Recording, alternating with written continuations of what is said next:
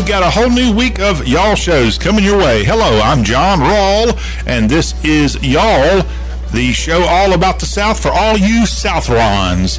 Going to be a great week here. Going to have plenty of Southern conversation, Southern news, Southern sports. We're working our way up to next week's SEC Media Days in terms of our SEC sports, and hopefully we'll get some really cool coverage of that mixed in when that arrives next week. So we got all that fun right here. If you want to be involved with the Y'all Show, it's easy to do that. Our text line for you to call is 615-208-4184. 615-208-4184. That's a number you can text 24 hours a day as it is a number that people that listen to us on the radio and or if you get us in podcast form, you can find us. And it is just an easy, simple connection that you're there available for us to reach out to all day and all night. Again, that text line 618 208 4184. Hope you all had a good weekend. I think for the most of the southeast, it was a welcome break from some of the extreme heat that most of the south has been really struggling. We've had some weather systems pour in. I remember, I think it was Saturday, man, where I was, it was just a, a, a, a what do they call that? A belly gusher or something like that. and uh, yeah, it was pouring down. And you know what? The neat thing was that temperature dipped down in right around 70 degrees, and the sunlight was still out. I was like, whoa. Too bad I didn't have my golf clubs with me at that time, although it would have been a nasty, nasty time out on the golf course with that much rain. But yeah, a lot of the South got a little bit of a little bit of a weather break over the last couple of days from rain and, and temperatures dropping and more. And I don't think this week is going to be anything like it was two weeks ago. So that's a, a great, great sign. We'll keep you updated on all things weather as we go forward throughout the week. Here, what we have on this Monday edition of the Y'all Show, we've got our headlines from across the Southeast to go through here in this first hour. And our big headline of the day has to do with the story out of Georgia. Have you heard about the three teenagers that have now been charged with murder after they went to go egg a man's house? I'll tell you more about this story out of the Peach State. Also, an update to a lawsuit that was seeking reparations for the 1921 Tulsa race riots. A judge has dismissed this lawsuit. What's going on in Oklahoma? I'll fill you in here in our headlines across the southeast. A longtime Tennessee lawmaker has died after a jet ski crash. I'll tell you about the death of Roy Herron in our headlines today of the Y'all Show. Also, have you heard about this weight loss drug that a lot of people are getting on to help lose weight? Well, there's another warning coming out. So if you've been kind of tempted to take this weight loss drug called Omzipic, um, Omzipic, I think it's, sorry, I didn't study pharmacy terms before I started doing the Y'all show. It's something that it, it does work, but there are some warnings. So I'm going to tell you about it. And you definitely need to consult your physician if you're even thinking about getting on something like this, if you're even allowed to get on something like this. The University of North Carolina in Chapel Hill is going to offer free tuition to some students in order to expand diversity efforts. This comes after the Supreme Court recently ruled that the UNC admissions department could not discriminate based on race. So they're countering that Supreme Court decision with a creative way to get more minorities. That's coming up in our headlines today, plus a man in South Carolina, I believe it was, threw chicken feed at a school board to pro protest sexually explicit books. That's one way to get your point across there, as this happened in Beaufort, South Carolina. I'll tell you about that story today in our headlines. Also, if you want to go see the Northern Lights, you might not have to go all the way to Norway. You might could go to somewhere like, let's say, Annapolis. I'll tell you how the Northern Lights could be visible this week, but you might have to go to Annapolis or several of the Midwest states or states out west if you really want to get your frequent flyer miles. All that plus a billboard that's been placed in Macon, Georgia is promoting how much the good folks of Miller Lite Beer love Alabama. It's the wrong message for the state of Georgia. How in the world did that happen? I'll walk through the news headlines with you on today's Y'all Show. Elsewhere on the Y'all Show, we got sports to pass along to you. Congratulations to a first-time winner on the LPGA Tour. and a Hawaiian. That's Allisen Corpuz wins the U.S. Women's Open at Pebble Beach on Sunday. Her first win, a former USC Trojan golfer, the first American to win in about eight years to win the U.S. Open. She got a $2 million prize. I'll fill you in on more of the headlines and an impressive, profess, profess, a impressive top five finish for a woman from Georgia who most had never heard of. She actually had to qualify at the last minute to even get into the, the thing, and she picked up nearly a $500,000 check for a couple of days on the golf course. She even had the lead after 36 holes. But I'll tell you about Tardy, the I think her name's Bailey Tardy out of Georgia. A little bit more about her in our stories of the day. Now, this isn't Southern related, but it's very disturbing what's coming out of the Northwestern Wildcats football team as Coach Pat Fitzgerald who's been around that program a long time, done a good job. Remember, Northwestern played for the Big Ten championship just a year ago. Now allegations of hazing, and I, am not sure that Pat Fitzgerald's going to make it to the season after more of these allegations come out. One of the veteran coaches of college football, and he still looks like he could get out there and knock some players down. Pat Fitzgerald news out of the Big Ten's Northwestern Wildcats. I'll tell you about that and our college sports news here on the Y'all Show. That and other SEC related news. We've got some LSU baseball news to pass along. Your national champions of college baseball. We'll tell you about how they had a player go high in the draft. As the major league guys had their day one draft on Sunday. All that in our sports headlines of today's Y'all Show.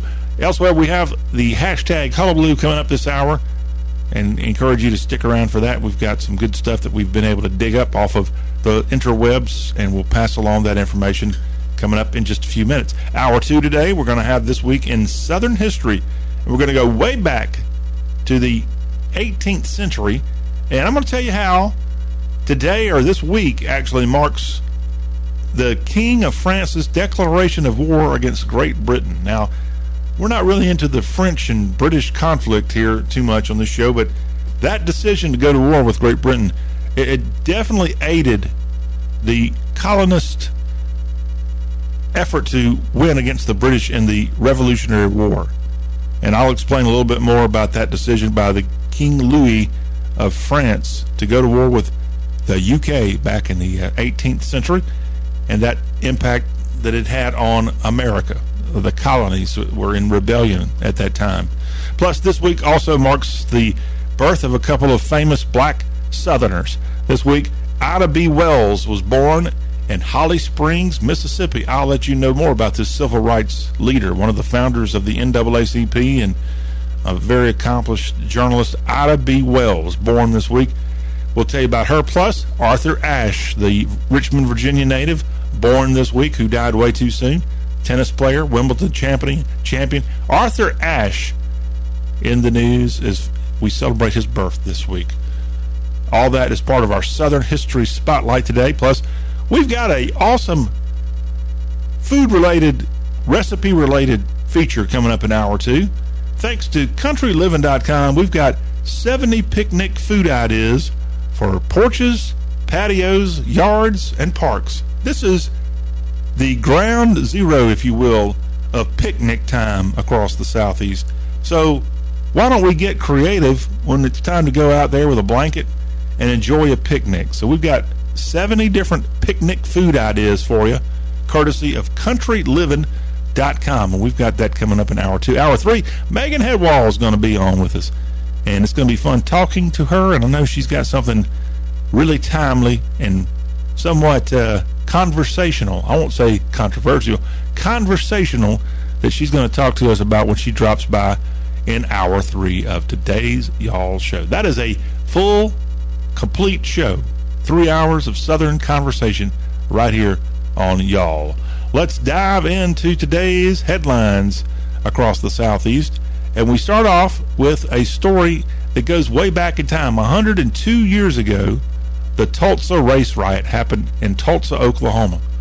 This was a awful, awful couple of days that happened in Tulsa, and many, many people died. The estimates are in the hundreds in some cases. I know right now they're still trying to figure out if there were um, some unmarked graves, for example, in the Tulsa area of, of victims of this Tulsa race riot. There's even one person who is still alive who was alive during that time of the Tulsa race riot. A 109 year old Oklahoman. The oldest living survivor. And this person just wrote a book that just came out. I'm trying to get their first name. Their last name is Fletcher but a book about the Tulsa race riot by a 109 year old survivor. So they would have been six or seven years old, I, I guess it would have been when that happened in 1921. Well, the story, and I'll get the name of that writer here in just a second. The story out this week is that a judge in Oklahoma has now thrown out a lawsuit seeking reparations for that 1921 Tulsa race massacre. And Judge Caroline Wall Friday dismissed the lawsuit, trying to force the city and others to make reparations for the destruction of the once thriving black district in Tulsa known as Greenwood. The order comes in case in a case by three survivors of the attack who are all now over 100. So there's not just one, there's nine. The 109 year old penning a, a book about this thing. So yeah, the amazing. Oh, the the survivor, the, the three survivors are Leslie Benningfield Randle, Viola Fletcher, and Hughes Van Ellis. And it's Viola Fletcher that has written this new book. A lawsuit for reparations thrown out. I bet you this will be appealed and this case will go on. But how about that? That three survivors, all well into their 100s by now, of this Tulsa race massacre there actually was, in this case, a plane that went in and bombed some of the rioters during this Tulsa race massacre of 1921. To my knowledge, it's the only time the United States military and or government has bombed Americans on American soil to help quell this race riot. Yeah, it's pretty wild. Pretty wild if you ever go back in time and, and look at this destructive period of American history in the early 1920s.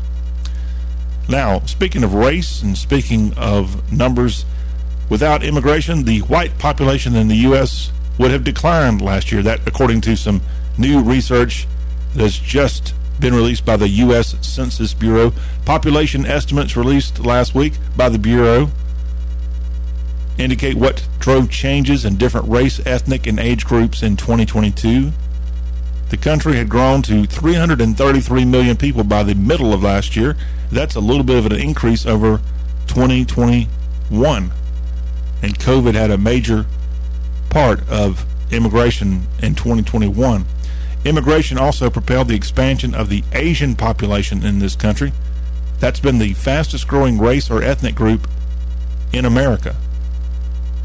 So we've got, according to this research, Asian, the influx of Asians boosting the population numbers, and then for white U.S. citizens, immigration drove the expansion there. Without that, the white population, including those who identify as more than one race, would have dropped.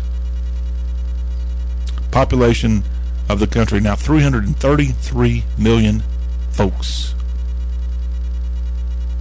The Hispanic population in the country grew by more than a million people in 2022, the biggest jump in pure numbers by any race or ethnic group. Two thirds of that expansion was driven by natural increase or births outpacing deaths. The biggest Hispanic growth in pure numbers was where Houston, Texas is, Harris County. They grew by more than 35,000 Hispanics in last year's numbers alone.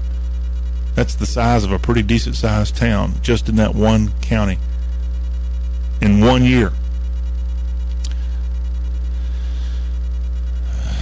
What are we going to do about it, y'all? We're just going to just keep on growing and growing and growing.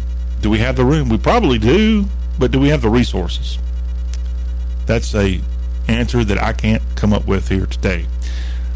Let me move on to the state of Georgia, where three teenagers have now been charged with murder after one of them repeatedly shot a man while they were egging his house.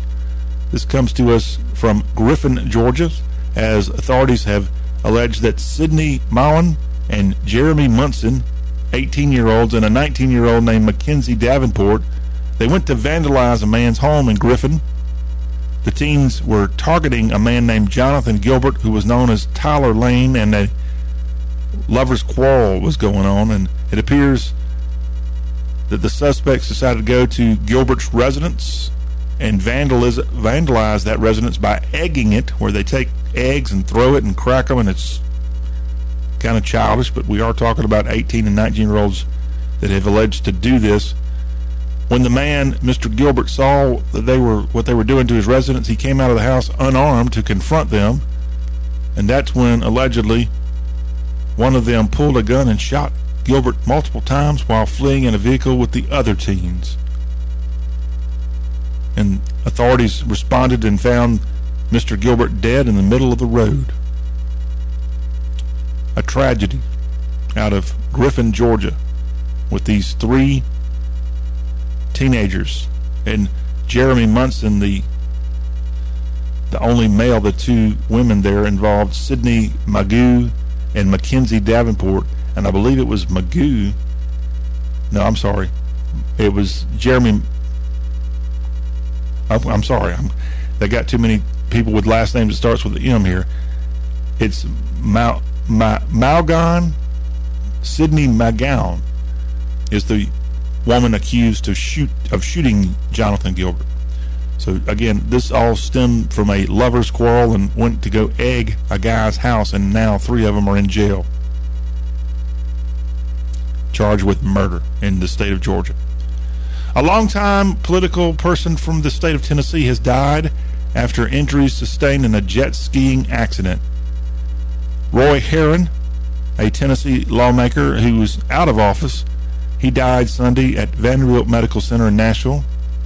He'd been hospitalized since a July 1st collision with another jet ski on Kentucky Lake. That is the Tennessee River. That is in the western section of Tennessee, right on the western Middle Tennessee border. The Tennessee River flows it northward, and the Kentucky Lake forms there. It's a great boating area for a lot of people in Tennessee and Kentucky. And Herron suffered internal bleeding and extensive injuries. The Tennessee Wildlife Resources Agency investigating the collision. Roy Herron, a longtime member of Cong- or, or Tennessee's state government. He was an attorney from Dresden, Tennessee, which is in West Tennessee, and he combined 26 years in the state House and Senate, became a floor leader and the caucus chair for Democrats. He chaired the Tennessee State Democratic Party from 2013 to 2015, and now dying after a jet skiing accident on Kentucky Lake there in his area of West Tennessee. Roy Herron dying over the weekend at age 69. And I saw just the weekend before, I was out at a nearby lake and I saw lots of jet skis. And it is such, it looks like a cool thing to do, and I'm sure it is. I've done it once or twice. But it, boy, is it dangerous, especially on these lakes and rivers where you don't know what's in the water. You got trees and stumps, and, and, and the other main thing is just dealing with other jet skiers. It's something that doesn't get a lot of attention, but we got people getting hurt and killed all the time on these things. And unfortunately, a veteran Politico from Tennessee, Roy Herron, is now dead because of a jet skiing accident. A former Catholic priest in the state of Louisiana has now been sentenced to 25 years in prison after he has pleaded guilty to drugging and molesting 17 men that he met in a popular area of New Orleans tourist district. And he's pleaded guilty to, again, drugging and molesting 17 men. This former Catholic priest, 61 year old Stephen Sauer. He targeted people in the French Quarter who appeared drunk, lost, or in need of help. The crimes occurred from 2019 to 2021. The investigation began after Sauer sent a computer to an electronics repair company in New York, and there a technician found hundreds of images suggesting, suggesting sexual assaults had occurred. And the New York law enforcement officials determined that images were taken in Metairie and notified the Jefferson Parish Sheriff.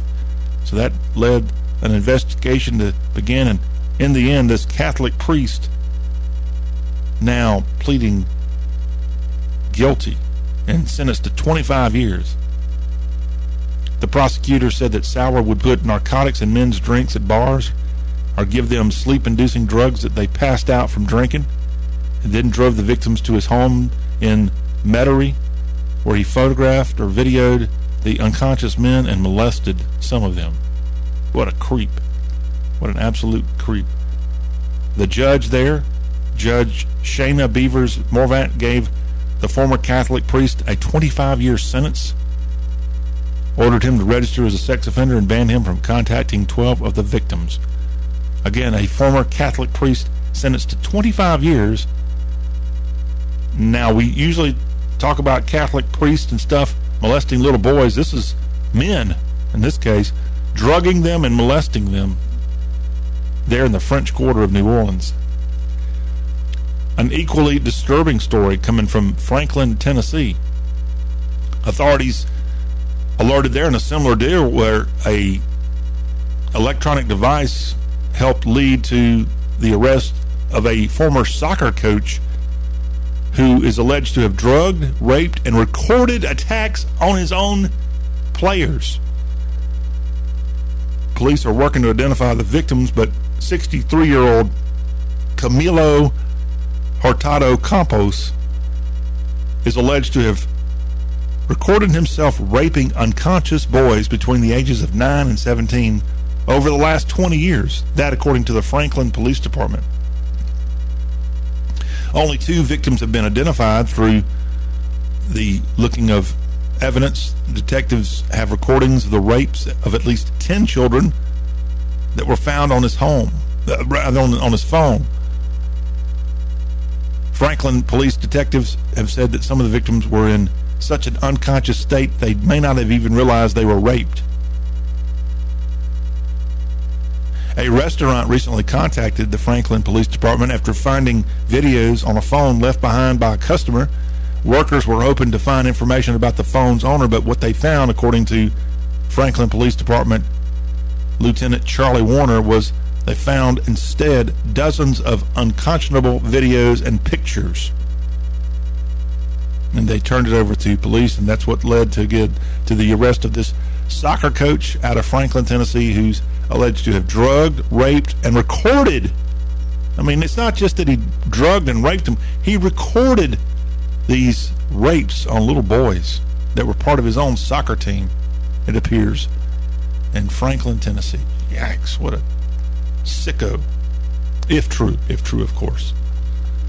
How about this story, another sicko story in, in, a, in a different kind of way? A reward of $5,000 is now being offered for information on a person that's been leaving fishhook embedded sausages in Alexandria, Virginia nine sausages that have had, again, fish hooks put inside of them, put in areas where dogs and other animals frequent. And the Animal Welfare League of Alexandria, AWLA, is putting out this $5,000 reward to try to find a person that is sticking these these hooks into sausage, I guess in the hopes that the animal will eat it, eat the sausage, and then have a hook inside of them and cause internal bleeding and die. Attempting to maim or kill fowl or animals in Virginia is a Class 1 misdemeanor, which can carry a sentence of up to 12 months in jail and a fine of up to $2,500. You know, you don't want to mess with our pet owners out there.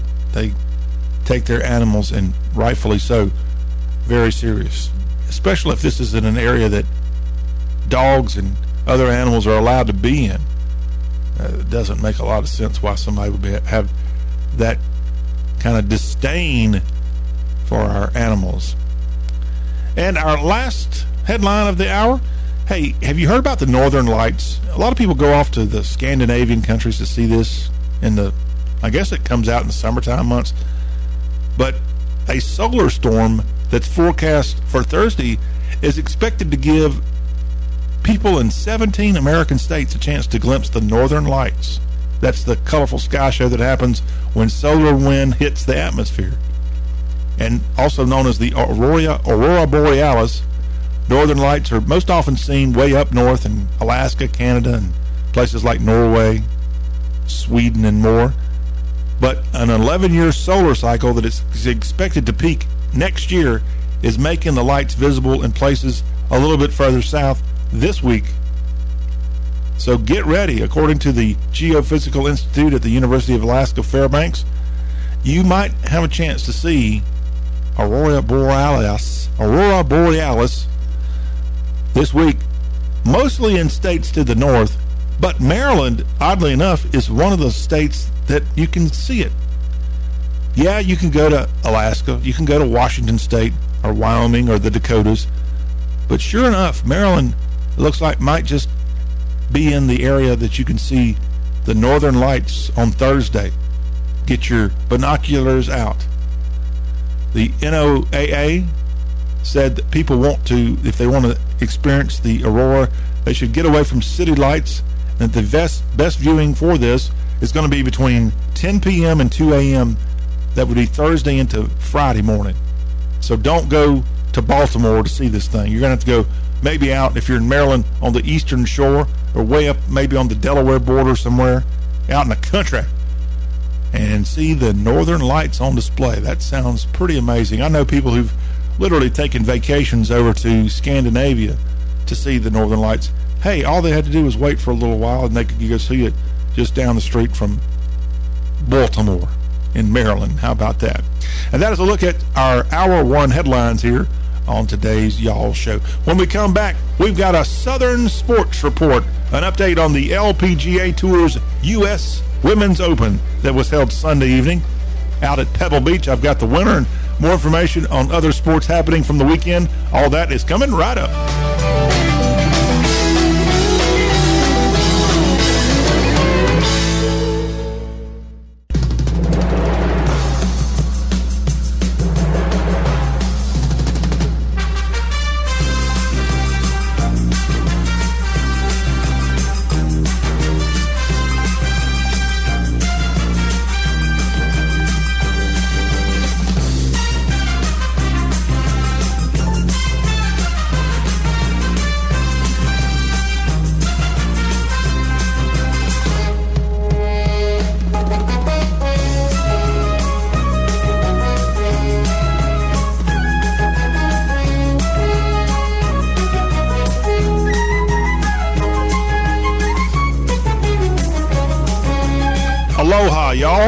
Welcome back. It is the show all about the South. We're playing a little Hawaii music in honor of our brand new U.S. Women's Open champion, Allisen Corpuz, who is a Hawaiian, and she becomes the first American to win the U.S. Women's Open in quite some time. The 25 year old former Southern Cal Trojan golfer, the only golfer in the 156 player field to card under par rounds all four days of the tourney she walks away with a couple of strokes win at Pebble Beach. How about that? Her fellow Honolulu native, Michelle Wie, now known as Michelle Wie West, this wrapped up her career out there at Pebble Beach this week as Michelle Wie West said goodbye to playing competitively on the LPGA Tour, and she passed the baton on to Corpuz, who finished her final round at 69 to finish 9 under, three shots ahead of the closest competitor. She won a $2 million prize, the richest ever for an LPGA major champion. Allisen Corpuz, your brand new LPGA U.S. Women's Open champion. It was actually her first ever victory on the tour. She'd been professional for a while, but not long ago was playing golf for Tinseltown's Southern Cal Trojans, and a wonderful win for her, Allisen Corpuz. Now, I have to also single out another golfer from the South that had one heck of a week out there at Pebble Beach, and that would be Tardy. Bailey Tardy is her name, and she's a Georgia girl that ended up finishing in the top five on Sunday. She got, let's see here, what is the story here? She once missed her LPGA card by $343. She had to sit out because she missed getting her card by her winnings not having another $343. And Bailey Tardy ended up having the 36 hole lead, ended up in the top five. And wow, what a story there. It looks like she and I share the same birthday. So happy birthday to this Georgia girl. She studied at UGA, and at UGA, she was the SEC Freshman of the Year in 20, uh, 2016. Bailey Tardy. Her parents say that uh, she's got a dog named Ramsey, who she adores, and she looked like uh, in a. Uh, this is a compliment. Bailey Tardy. She was the dog out there on the course uh, over the weekend, except in that final round. She just didn't have quite the shots to, to take over. But an LPGA rookie who did quite well at the 78th Women's U.S. Open in California. We're going to hopefully see more of Bailey Tardy going forward. She's been a very, very good golfer as an amateur.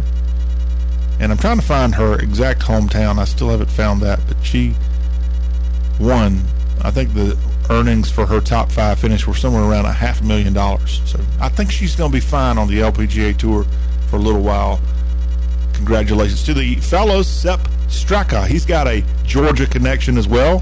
He's listed technically as an uh, a golfer from Austria, but he's actually got Georgia roots as he played college golf at UGA, and he won for the second time on the PGA Tour as he captured Sunday's final round of the John Deere Classic.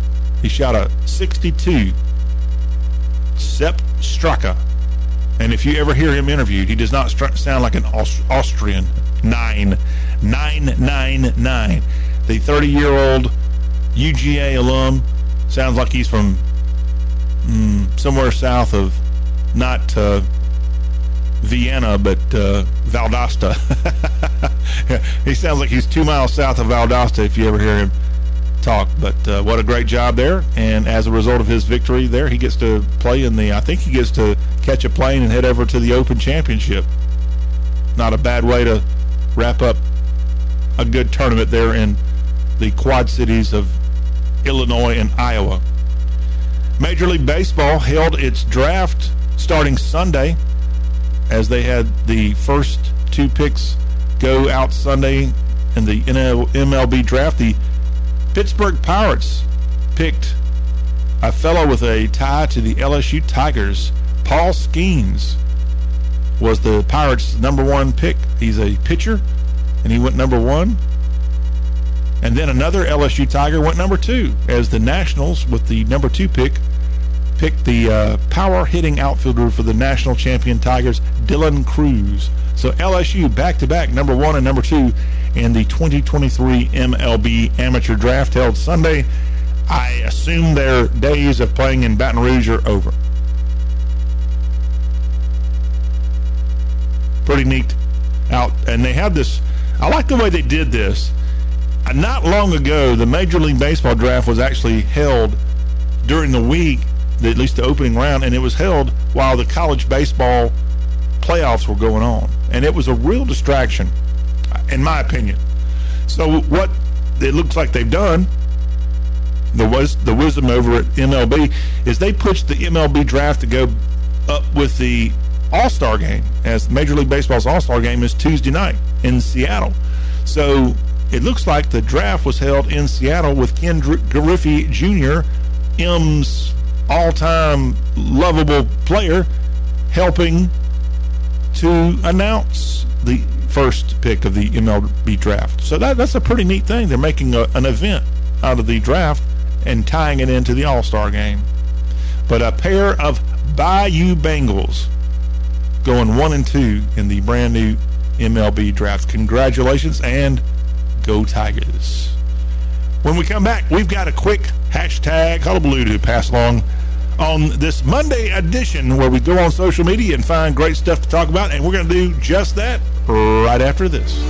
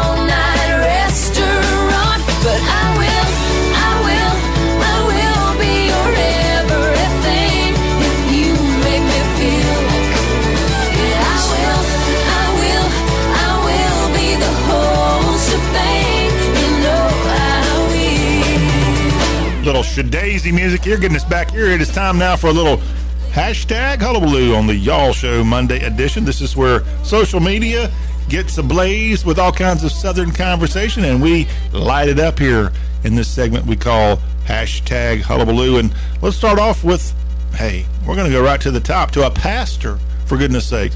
Pastor Crockett is on Twitter with the account Baja Turbo pastor, lover of books. I pick things up and sometimes drop them. Don't worry, be happy, lift heavy. All right. I like the attitude coming from Pastor Crockett on Twitter. And what in the world is Pastor Croc- Crockett talking about that's caught our attention here at today's Y'all show? Here's what the pastor, the good pastor, I don't think he's reading from the good book here. He's reading from the book of Southernness as he's telling us in a tweet anybody else like salt on their watermelon? Or am I odd man out on this? salt on a watermelon. Hmm. That seems to be a pretty common thing. I'm just not down with it, Pastor Crockett. I think a watermelon, this is my personal opinion, but don't we all have opinions? Opinions are like watermelons. They're they're juicy and they've got uh, lots of seeds that you can spit out most of them. But that one watermelon, I mean, the, the, the, the, the watermelon is a perfect example of something so good and yet can be so ugh. a good delicious sweet watermelon it can't be beat it's incredible especially this time of year and i love seeing our folks pull off to the side of the road in their pickup trucks and they turn around. They got a truck bed full of the watermelons that they're selling at a usually a pretty good price. That's great, great memories for most of us. And luckily, there's still a handful of farmers out there who will get their workout in by putting all these watermelons in the back of a pickup pickup truck and then go out and sit by the side of the road for hours and hours and hours in the 100 degree temperatures. Thank goodness there's still people willing to do that. Now, I think they make pretty good money. That's one reason they're likely doing it. But the watermelon, when you get that really ju- juicy, perfect watermelon, oh, that taste is, it's just hard to beat. The problem is, you're just as likely to get that not so sweet bite on that watermelon. You're going to get way too many seeds unless you get a seedless watermelon and don't get all t- scientific. I know that there's seedless watermelons. I don't know if they taste as good though. But that that when you you bite that rind, the watermelon rind, ugh, I'm not. Mm, no, no, no. I'd almost rather not have watermelon after having that taste.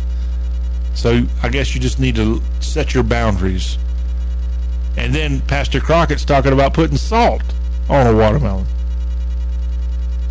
Do we really need salt on watermelons? Does it really help draw out maybe some of that sweetness, the good stuff, if you will?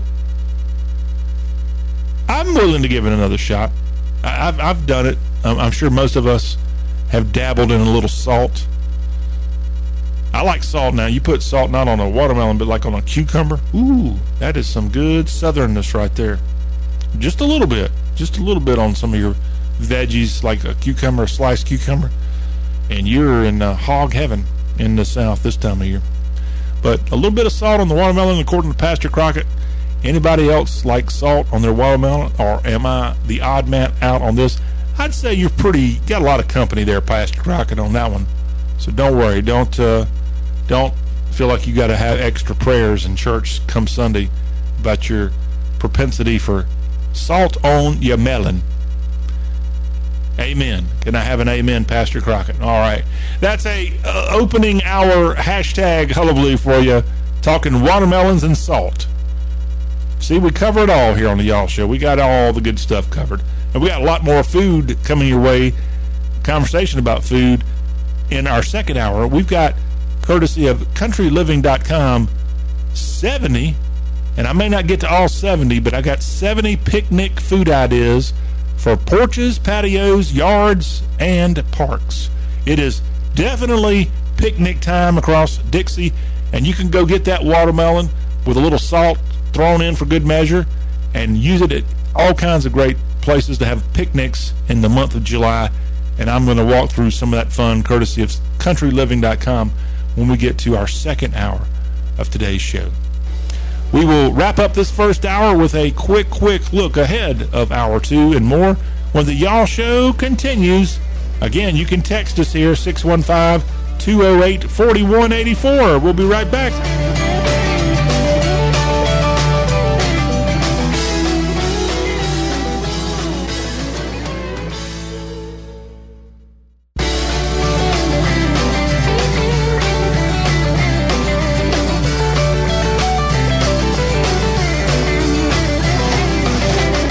Hour one now in the books. Thank you so much for being along for the ride here of the Y'all Show, broadcasting on awesome radio stations across the Southeast. Plus, we are in podcast form. You can catch us each and every day with our three hour show that's available for absolutely free on the iHeartRadio app, the TuneIn app. We're on Spotify, we're in Apple Podcast, and we are in iTunes. Plus, an added bonus, we're at y'all.com, the South's homepage all ways to catch up with the podcast edition of Y'all.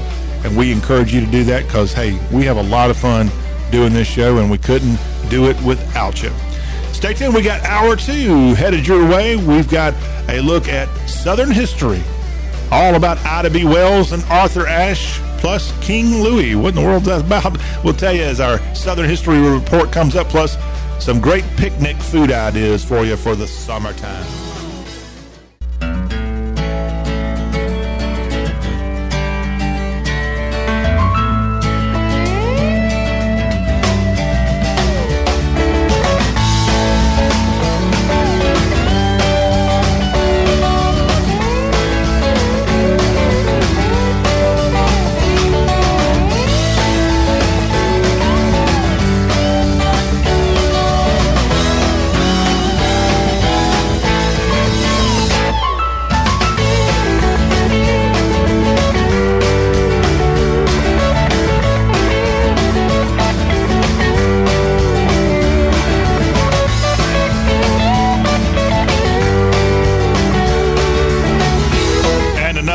Of our conversation about the Southeast is underway. John Rawl, the General of the South.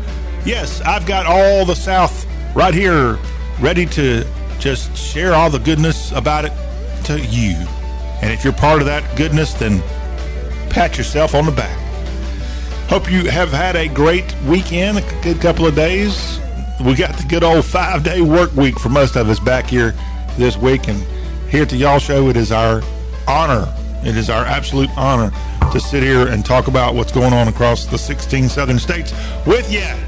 at the Y'all Show. If you want to get involved, 615 208 4184. That is the easy, easy way to reach out to us. And we want to hear from you here at the Y'all Show if you have a moment. Let us know what's on your mind. We've got headlines from across the Southeast that we'll be covering here in this hour, plus a look at some Southern history, as it was this week in history that Ida B. Wells, the Mississippi author and journalist, was born. Also, it was this week that Arthur Ashe was born in Richmond, Virginia, the great tennis player born this week. I'll let you know, and it's fitting that he was born this week because we got Wimbledon going on right now over in the UK. Plus, over in the UK, they got Biden going on as the president meeting with King Charles today.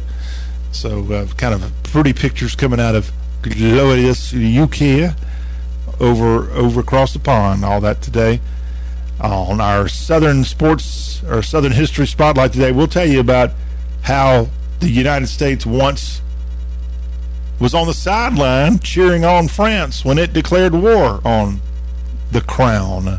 We'll have all that as part of our Southern history. Plus, this hour, the website countryliving.com has come out with 70 picnic food ideas for porches, patios, yards, and parks. And if I can squeeze in all 70, I will, but I'm just going to give you for sure a sampling of the nearly 70 ideas for you to go out and have a great picnic. Have y'all had a picnic lately? I'm trying to think the last time that I had a true picnic. It's probably been 10 years. Isn't that isn't that just sad? And I'm not talking about where you go through the drive-through and then you pull off and you go find a nice shady spot. I'm talking where you load up stuff in a basket and you got drinks and you've got a plan. You know, part of being in a picnic, you got to have a plan. And it's been a long time since I've had a plan. And right now, I don't even have a picnic basket, for gosh sakes. I need to change that. So we will have all of this picnic talk coming up later in this hour, thanks to Country Living com. Hour three today. Megan Headwall is going to be back on, and we're going to have some great, great times discussing some politically motivated conversation with Miss Headwall, Mayor Headwall, Emeritus, Mayor Emeritus Headwall. All that coming up in our third hour of the Y'all Show. Let's go right into our news stories of the day, and we start off with some immigration talk. Have you heard about the information that came out at the end of last week from the U.S. Census Bureau as they put out some new information on data on on immigration and more. And population estimates by the Bureau released last week show what drove changes in different race, ethnic, and age groups in 2022. The country now has 333.2 million people in it and that is an increase from 2021. So we are growing. We are growing. Immigration propelled the expansion of the Asian population in this country, which has been the fastest growing race or ethnic group in the country. We also have a large Hispanic growth in this country. Hispanics in that in places like Houston, Texas. Huge, huge growth there. For example, Harris County, where Houston is located, they had 35,000, not just people, 35,000 additional Latinos in that community in just one year. 35,000 people. The Hispanic population in the country grew by more than a million people in 2022 the biggest jump in pure numbers by any race or ethnic group. So we got a lot and a lot and a lot of folks coming here, and now the whole COVID thing where we started losing so many people seems to have corrected itself, and we're seeing this country grow. For white residents in the United States, immigration drove the expansion the white population, including those who identify as one or more race, according to the census data, it would have dropped last year by more than 85,000 people instead of growing meagerly by 380,000 people, or 1%. So, or uh, not, not even 1, 0.1% was the white growth of the country. And I don't see information on blacks in the country, but it seems to be Hispanics and Asians are the leaders, with whites slightly, slightly growing, as well as the tribal and Hawaiian populations that the U.S. Census Bureau measures each and every, I guess, every year. It sounds like it. To Georgia, and three teenagers have now been arrested and charged with murder after they went to a man's home, a, a man that they were kind of in some kind of lover's quarrel with. And the man was Jonathan Gilbert in Griffin, Georgia. That's 35 miles south of Atlanta. And three folks a man named Jeremy Munson, and then two women 18 year old Sydney Magon and 19 year old Mackenzie Davenport. They went to this man's house in Griffin to egg his house, and that's where, according to authorities, the man decided to go outside to see what was going on, and he ends up being shot and killed. He came outside unarmed, according to the Spalding County, Georgia Sheriff's Office. And Magon, who's a female, Sydney Magon, 18 year old female, she allegedly pulled a gun and shot Gilbert multiple times while fleeing in a vehicle with these other teenagers and he, Mr. Gilbert, found dead in the middle of the Spalding County, Georgia road. And they've been arrested and now charged with murder. The man's age and details about his relationship with the suspects have not quite been released, but it appears to be that they knew him as he was involved in what they call a lover's quarrel between these two women and this man, 18 and 19 year olds, all of them. And they were going to go egg the guy's house, and it it went awry there in Georgia. A longtime Democratic political person in the state of Tennessee has died after injuries sustained in a jet skiing accident. He was skiing earlier in the month, or in the month of, uh, it was on July 1st, where he got injured. We're talking about the loss of Roy Herron. He died on Sunday at the age of 69 years old. He was a Dresden, Tennessee Democratic lawmaker for a long time in both the Tennessee House and the Tennessee Senate. And he was jet skiing on Kentucky Lake. That's the Tennessee River there in West Tennessee, East, and, the border of West and Middle Tennessee. And got into a jet skiing accident and had to go to Vanderbilt Medical Center in Nashville, where several days later he died as a result of his injuries on a jet skiing accident. Funeral services planned for Saturday in Martin, Tennessee at the First United Methodist Church. Former Vice President Al Gore called Roy Herron, his fellow Tennessee Democrat, a dear friend and one of Tennessee's most devoted citizens. The congressman out of Memphis, Steve Cohen, called Herron a bright, diligent, and honest guy, a politician destined for greatness. Again, he was a member of the Tennessee legislature for a long time as he served West Tennessee, the community, as he was an attorney in Dresden. And he served for 26 years in Tennessee's House and Senate, where he became a floor leader in the caucus chair for Democrats. Roy Herron, dying after a jet skiing accident at the age of 69. To New Orleans we go, and a former Catholic priest in the Pelican State has now been sentenced to 25 years in prison after he pleaded guilty to drugging and molesting 17 men that he met in the French Quarter area of New Orleans. According to prosecutors, 61 year old Stephen Sauer targeted people there in the tourist area of New Orleans. He targeted people who appeared to be drunk, lost, or in need of help. He did this over the course of a couple of years, 2019 to 2021, and most of the victims were from out of state. He got busted when he sent his computer off to an electronics repair company in New York, and a technician there found hundreds of images suggesting sexual assaults had occurred. And that's where this repair company let the Jefferson Parish, Louisiana sheriff know about what was going on. And They investigated, and it appears that he photographed and videotaped unconscious men and molested some of them, this former Catholic priest.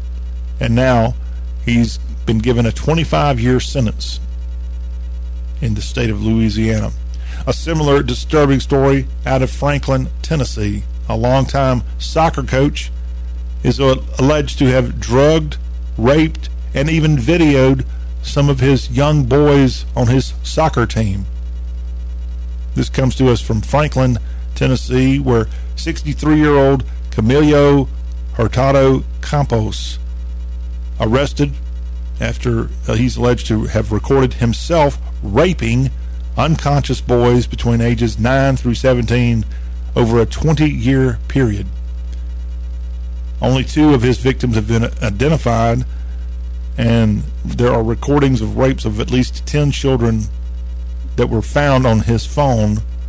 He left the phone, evidently, at a place, and they, the place, ended up trying to find out who owned the phone, and in the process of trying to figure that out, these images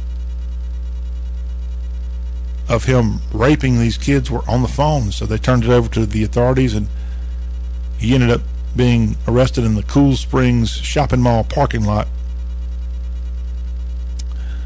Tragic story there. And according to reports, some of the kids don't even know that they might have been raped by this guy, the, the soccer coach, because he drugged them. I mean, what a what an absolute low life. If if true, what an absolute disgrace that someone like this even has the ability to breathe, frankly. If, if, if true, if true, giving him full legal benefit here. Have you heard of the weight loss drug Ozempic? That is an injectable drug often used for diabetes, or as Wilfred Brimley would say, diabetes. Di- how did he say it? Diabetes, diabetes, diabetes, diabetes yeah, the great Wilford Brim. Sorry, I'm no Wilfred Brimley. I call it diabetes. But if you are someone who's been taking this diabetes drug to help lose weight, you might want to be advised because the American Society of Anesthesiologists, the ASA, is providing new guidance along those lines of this drug that you might want to pay attention to. Their guidance suggests withholding medications like Ozempic prior to surgery to reduce the risk of complications with anesthesia. A lot of people are using this drug now to lose weight. It, it essentially makes you not want to eat. And it is a miracle drug for some people, but it's something you should definitely consult your physician before you start getting on this thing. It is now advised that people who take this medication daily skip their dose on the day of their procedure or surgery. So it looks like it's really having an effect on people who are taking the drug but then have to go have some kind of surgery. Ozempic. Ozempic. Ozempic, is that what it's called? I'm not on it. Maybe I should be. You know what? I'm proud of myself for the first time in months. And watch me ruin it by telling you this.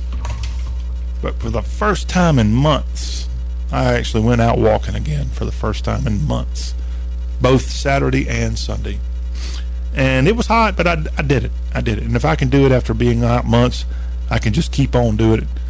Because someone told me if you want to really have a big, big example of how much you can lose weight and look better and all that, you don't need to just do it three or four times a week walking you really ought to do it every day. So until further notice, I'm going to attempt to do this every day. Watch me do it like twice a week. But it's not that hard. It's fun, actually. I, I enjoy, if I've got a nice flat area I can go walk a couple of miles, sign me up. As long as I got my earbuds in and I can listen to my good old 1980s and 1990s country music if I can get that going and it's not too scary, meaning there's not a thunderstorm coming through or it's not 200 degrees outside, it's it's a nice nice little way to kill about two and a half hours. so if you do that, you might not need to have these diabetes or diabetes drugs to help lose weight in a much quicker quicker way. To Chapel Hill we go. The University of North Carolina at Chapel Hill is now going to offer free tuition for some students in order to expand diversity efforts. This comes after the U.S. Supreme Court's recent decision to strike down affirmative action in college admissions. So, to counter the Supreme Court, UNC Chapel Hill offering free tuition to some students in order to expand diversity efforts. Beginning with the incoming class in 2024, free tuition and required fees will be provided to undergraduates from North Carolina whose families make less than $80,000 annually. That's probably a lot of people. How about that? You don't have to pay at this, this extremely prestigious university, one of our top public universities in the country, UNC Chapel Hill. And that means a lot coming from me because my one of my top 50 colleges that I kind of keep up with is their rival over in Raleigh. So when I say UNC is a prestigious school, yeah, it is. So they're battling the Supreme Court by coming out with this plan to try to attract more of the lower income families to UNC Chapel Hill. All right, good news. If you're trying to save some money and you've got, let's say, $80,000 or less you're making, and you got a youngster wanting to go to Chapel Hill, they just might be able to make it now. Now let's go to Beaufort, South Carolina, and a man upset about the school board there at the Beaufort County School District. He decided to interrupt their meeting of the school board to protest sexually explicit books at this low country school district. And the way he decided to protest, he kicked bags of chicken feed away from the school board. He got up and kicked bags of chicken feed. Chicken feed at a school board meeting, only in the South. and lastly, here in our headlines across the Southeast today, let's tell you about how this was a little bit of a mistake, but it's actually a big mistake coming from Macon, Georgia. Macon, Georgia, home of the Mercer Bears. They decided there on Grays Highway to put up a new billboard, and they would be the good folks over at Miller Lite Beer. Miller Lite Beer installed this billboard last week to promote a new ad campaign the problem with the billboard is it says tastes like Miller time, comma, Alabama. I just told you this was in Macon, Georgia. Home of the Macon Bacon. Home of some great southern rock music. And guess what? Home of the Georgia Music Hall of Fame is Macon, Georgia, now that I think of it the the good folks there at the billboard company they put up the wrong state in their campaign. And Macon's not on the Alabama line. It is smack dab in the middle of middle Georgia. And for them to make that kind of boo-boo where they have a huge sign that says tastes like Miller time Alabama uh, that might that might make you think there for a second am I drunk with Miller Lite? Uh, the billboard which made a wrong turn in Andalusia. Why was it in Andalusia? I guess they thought this billboard was supposed to go to Andalusia and not Macon. I'm not sure. It's been changed. It's been taken down by now. But uh, if you thought you were drunk driving around in Macon, Georgia the other day, and you saw this Miller beer sign that said it's Miller Time, Alabama, nope, that's been switched out. So, oops, oops, daisy. Maybe maybe they don't have qualified people to read their billboards prior to them being placed up there. But a good billboard is something to behold. And I'm in the marketing media business. And we love our radio, we love our our podcast and stuff, but when you see a big sign that's got your company's name up there, there is a little bit of a, yeah, almost like gotcha moment. That is if you have the traditional printed out billboard up there, which is what this was over in Macon. This was something that some giant printer printed the wrong thing, or at least they put the wrong thing at this location in Macon. These digital billboards, ah, not a big fan. And if it were a digital billboard, they could have easily fixed this Miller beer problem with the snap of a button. They could have said, "Oh, we got the wrong one." Boom, ching, ding, bling, boom, bong, boom, boom. It's fixed because it's all digital. Unfortunately, that was not what they had to work with there in Macon, in Bibb County, Georgia. And that is a look at our headlines for this second hour of today's Y'all Show. When we come back, we're going to move over to talk a little Southern history as we've got some Revolutionary War era history to tell you about, plus a woman who was a key civil rights figure coming out of Mississippi, Ida B. Wells, born this week. I'll let you know more about her story. Arthur Ashe, born this week also. We'll let you know more about the tennis player from Richmond. All that in our Southern History Spotlight, and it is headed your way right after this.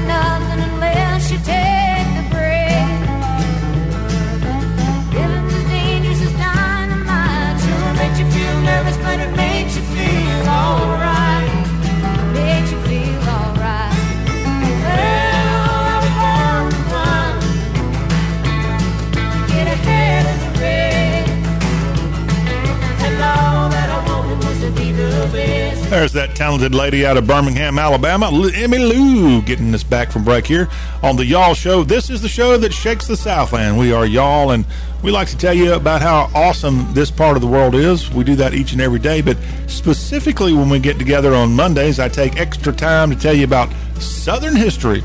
And we're going to dive into some Southern history, some people having birthdays that are Southern here this week. And I'm going to start off today with an event that happened in this week in Southern history, and it was the decision by Louis XVI, also known as the last, the last king of France before it fell during the the monarchy fell during the French Revolution.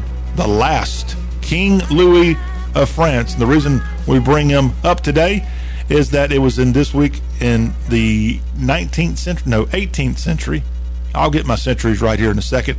King Louis decided to declare war on the United Kingdom, UK, Great Britain. And it was a decision that would affect this country because, as we all know, the American Revolutionary War was going on in 1778 when King Louis decided to wage war with Great Britain. A war, by the way, known as the Anglo French War, that lasted all the way till 1783 it ended up being a French victory, by the way, the French battle with the UK.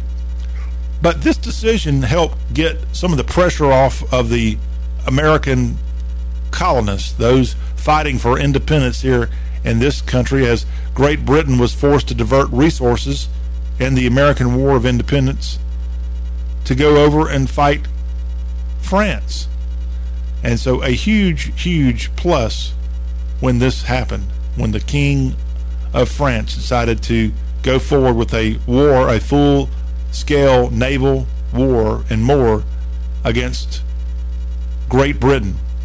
And this happened, this decision, back in 1778, this week, June, July of 1778 is when this decision was made. And that really did have a huge impact. We know from there at Yorktown at the final battle of the Revolutionary War, it was the French coming to the aid of the Americans and the siege of Yorktown and the ultimate surrender of the British troops there under was it Cornwallis that surrendered I think at Yorktown Virginia?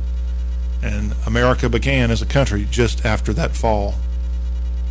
Officially began. Of course some would say we just celebrated the birth of our country last week July 4th 1776 well that was fine and dandy. It was a official declaration but until you can make it stick, and that would be winning your war that you had, your civil war, your rebellion, until you could prove that you could win against the most powerful military in the country, in the world, actually, in Great Britain at that time.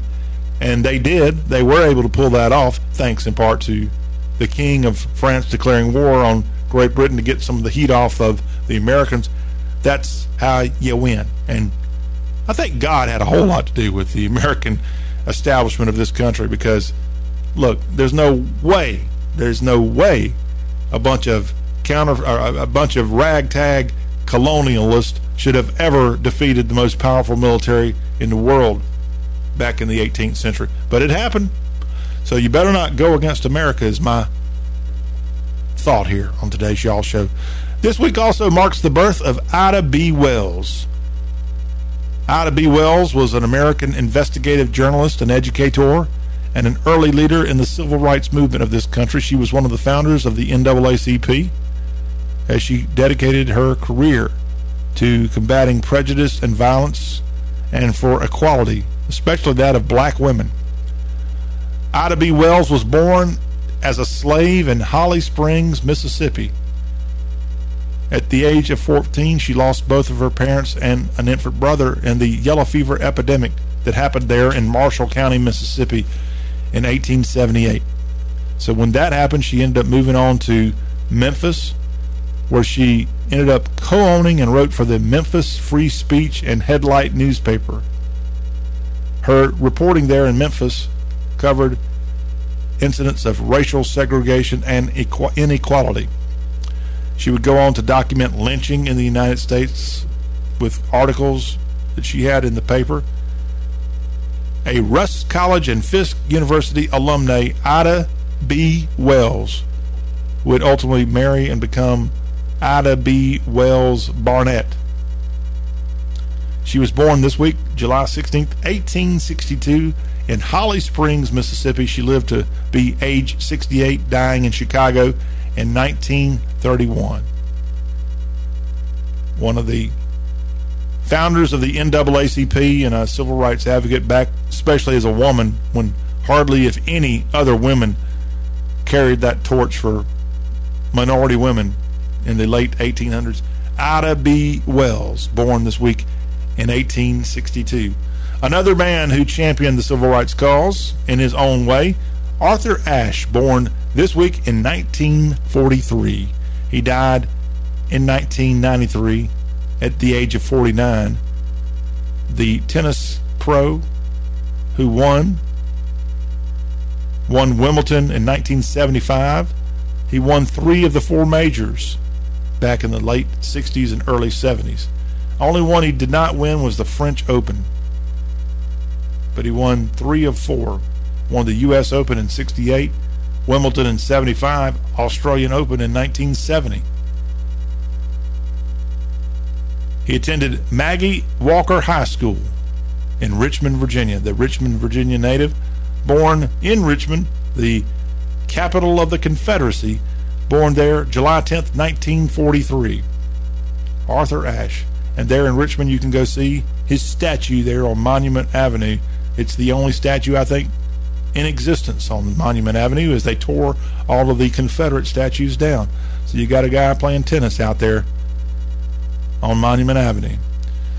Arthur Ashe died from age related pneumonia at a New York hospital at the age of 49 in 1993. I think he got it through a transfusion. I think I remember that correctly. He is the only black man to win the singles title at Wimbledon, the U.S. Open, or the Australian Open. He is one of only two men of black African ancestry to win any Grand Slam singles title in the sport of tennis. Yannick Noah, a black man, won the French Open in 1983.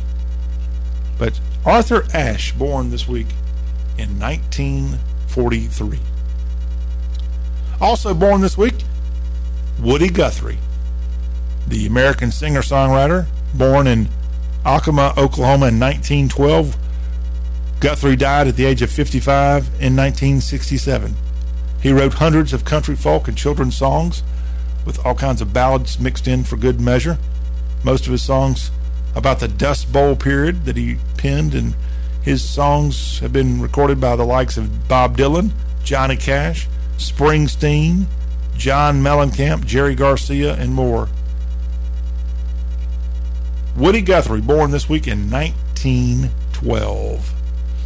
And that is a look at some of your Southern history of both birthdays and other events of the region here for this week of July 2023. When we come back on the Y'all Show, we're going to look at some picnic ideas. Oh, picnicking in the South. It's a great time to do it. And we've got 70 picnic food ideas for porches, patios, yards, and for your local park. And countryliving.com has come up with that list. And we're going to walk through it when we come right back on the show that cooks up great ideas for things like picnics. We're the Y'all Show. Stay tuned.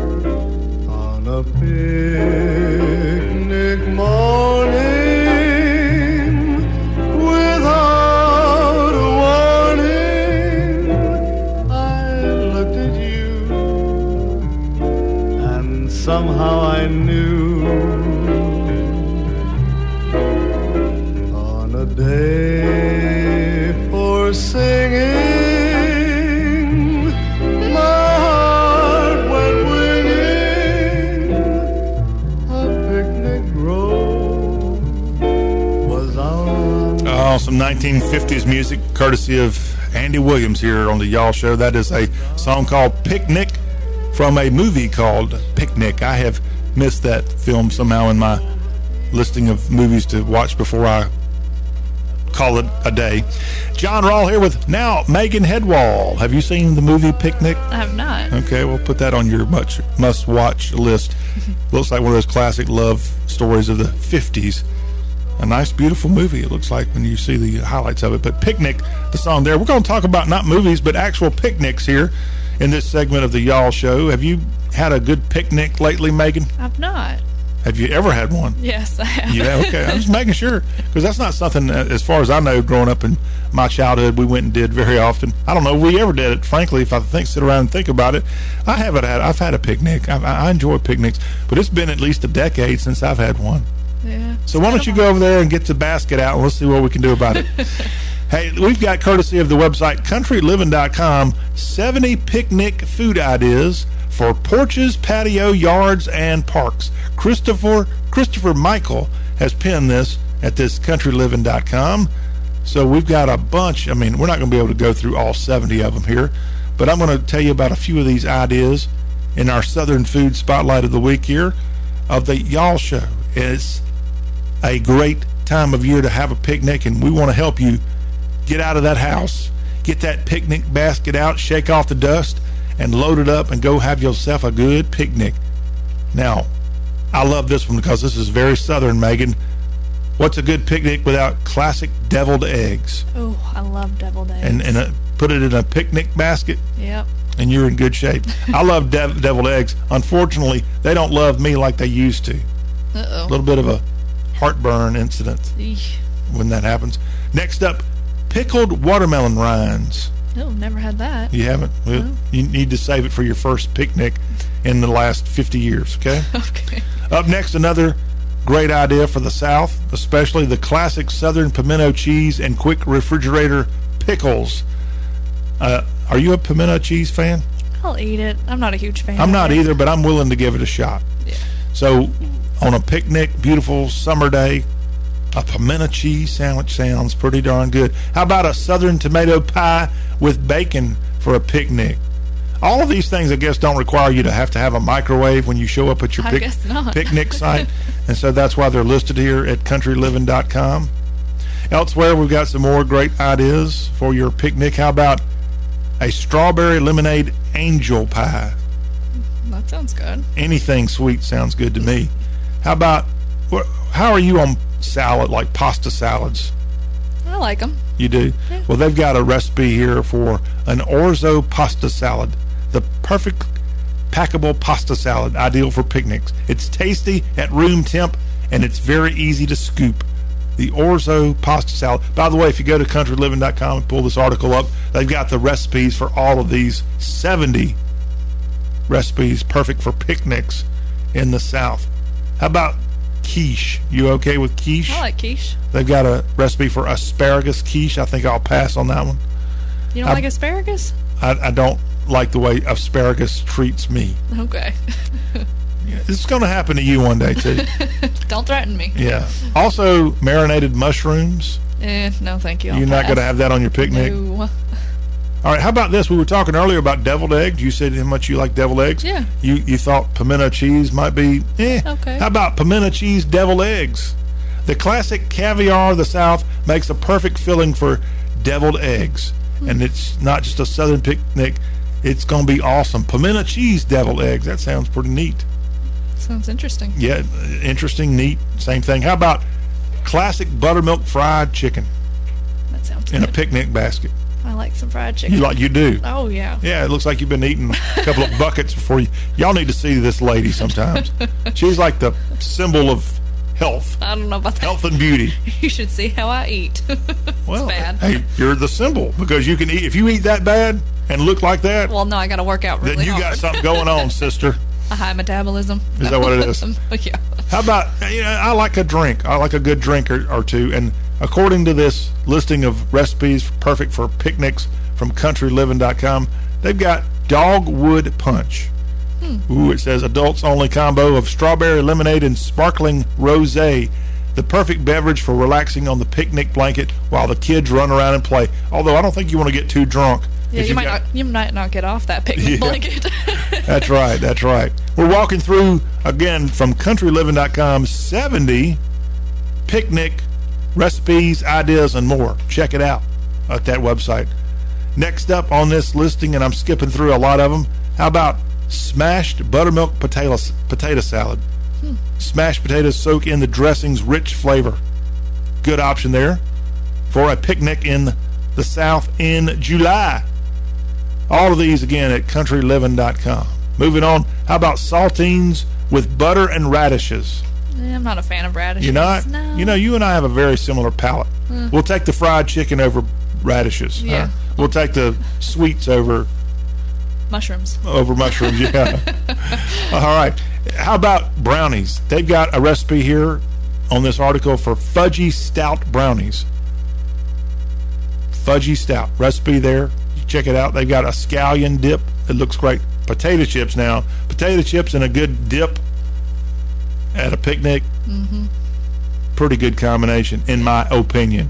How about another great idea? We got bacon skewers combined with mozzarella and red pepper.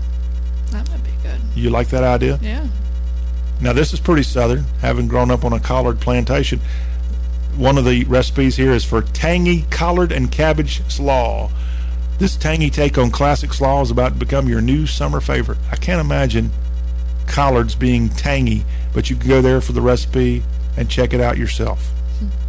How about another? We're talking about deviled eggs. Deviled eggs and picnics must be a good combination because they've got here at this countryliving.com website deviled egg potato salad. Oh, You like that idea? How about the five bean summer salad? At its, it has a variety of beans mixed in, green beans and more. I'm trying to look at all the other fancy little beans they got in there. I don't see butter beans anywhere in our listing of picnic items, though. How about ginger, cucumbers, and peppers all mixed together as a spicy, cool, refreshing salad? Perfect for a picnic. And lastly, the last number 70 that they got on their listing of 70 ideas for picnics mojito watermelon. This is where you mix up watermelon with a little bit of a hot taste. The mojito watermelon recipe. All of this you can find at countryliving.com. 70 picnic food ideas for porches, patio, yards, and your favorite park. Do you have a park somewhere in your world that you would go enjoy a picnic at? no, I'd probably just You go don't? out in my backyard. Oh, Yeah. that's not a picnic. That's eating It in your is a- backyard. No, it's a picnic. You got to go to a place where there's a nice backdrop. You can look out maybe over a waterfall or a mountain. Is there a mountain right by your house? You can go. Uh-huh. no, here in West Tennessee, I don't No, think so. you don't have a uh, ski resort next to you that you can go check out. Um, just go find you a tree somewhere in the shade, especially. Yep. Boy, I, I I went walking the other day. You should be proud of me. I went walking. Good. And To your it- car or? No, I went five Okay. five miles now. Okay. and I'm only telling you this because I want you to I want you to embarrass me by coming back on here in a couple of days. Say, how's the walking going? And and I was, oh, what are you talking about? I don't know what you're talking about. But I was walking the other day in the sunlight, mind you, and there was one little spot where I got in the shade, and that felt really good. And then I got right back out of it, back in the sunshine. There's a big difference between walking in the shade versus sunshine, in case you didn't know that. Again, thanks to countryliving.com for that great tip on some picnic ideas. And if you and your sweetie somewhere can go out and enjoy a good picnic here in the month of July, then have at it and enjoy these great ideas courtesy of countryliving.com. We're going to wrap up this hour of the Y'all Show right after this.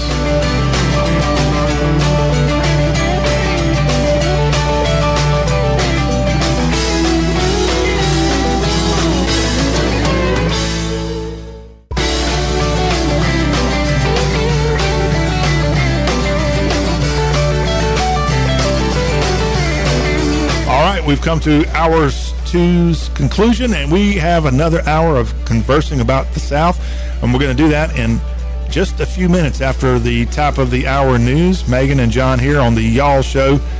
And if you want to get involved, our number is 615-208-4184. A quick tease of what we're going to be talking about in hour three. Megan, men competing in women's sports. I'm sure you're a big fan. Well, it depends on the situation. No, I don't no, think so. I'll explain it later. All right, we're going to have all that conversation. So if y'all have something to say about this subject, hit us up here at the Y'all Show. You can reach us on the 24 hour text line 615 208 4184. Men and women's sports. What's that all about? We'll discuss in hour three.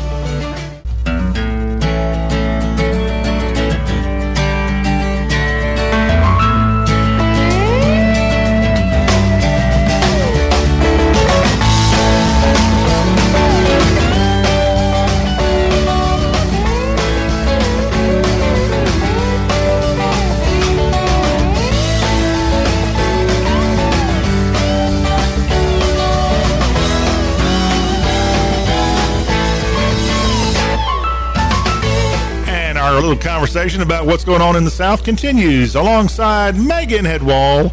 I'm John Rawl, and this is Y'all. Yeah, you got to have a last name that rhymes with Y'all if you're going to be a part of this show. and so you qualify, Megan. Good. All right, thank you for changing your name. hey, we want you to be involved, whether you rhyme with y'all or not. Come on in. 615 208 4184 is the way to get in touch with us here on the show that shakes the Southland. We are y'all. We've got news headlines that we'll be picking up on here in just a second. Plus, Megan, we've got a a subject today to talk about that is something that is something that I don't think you can have a no opinion on. You're going to have to have an opinion because we're going to talk about men competing in women's sports Yes, we are.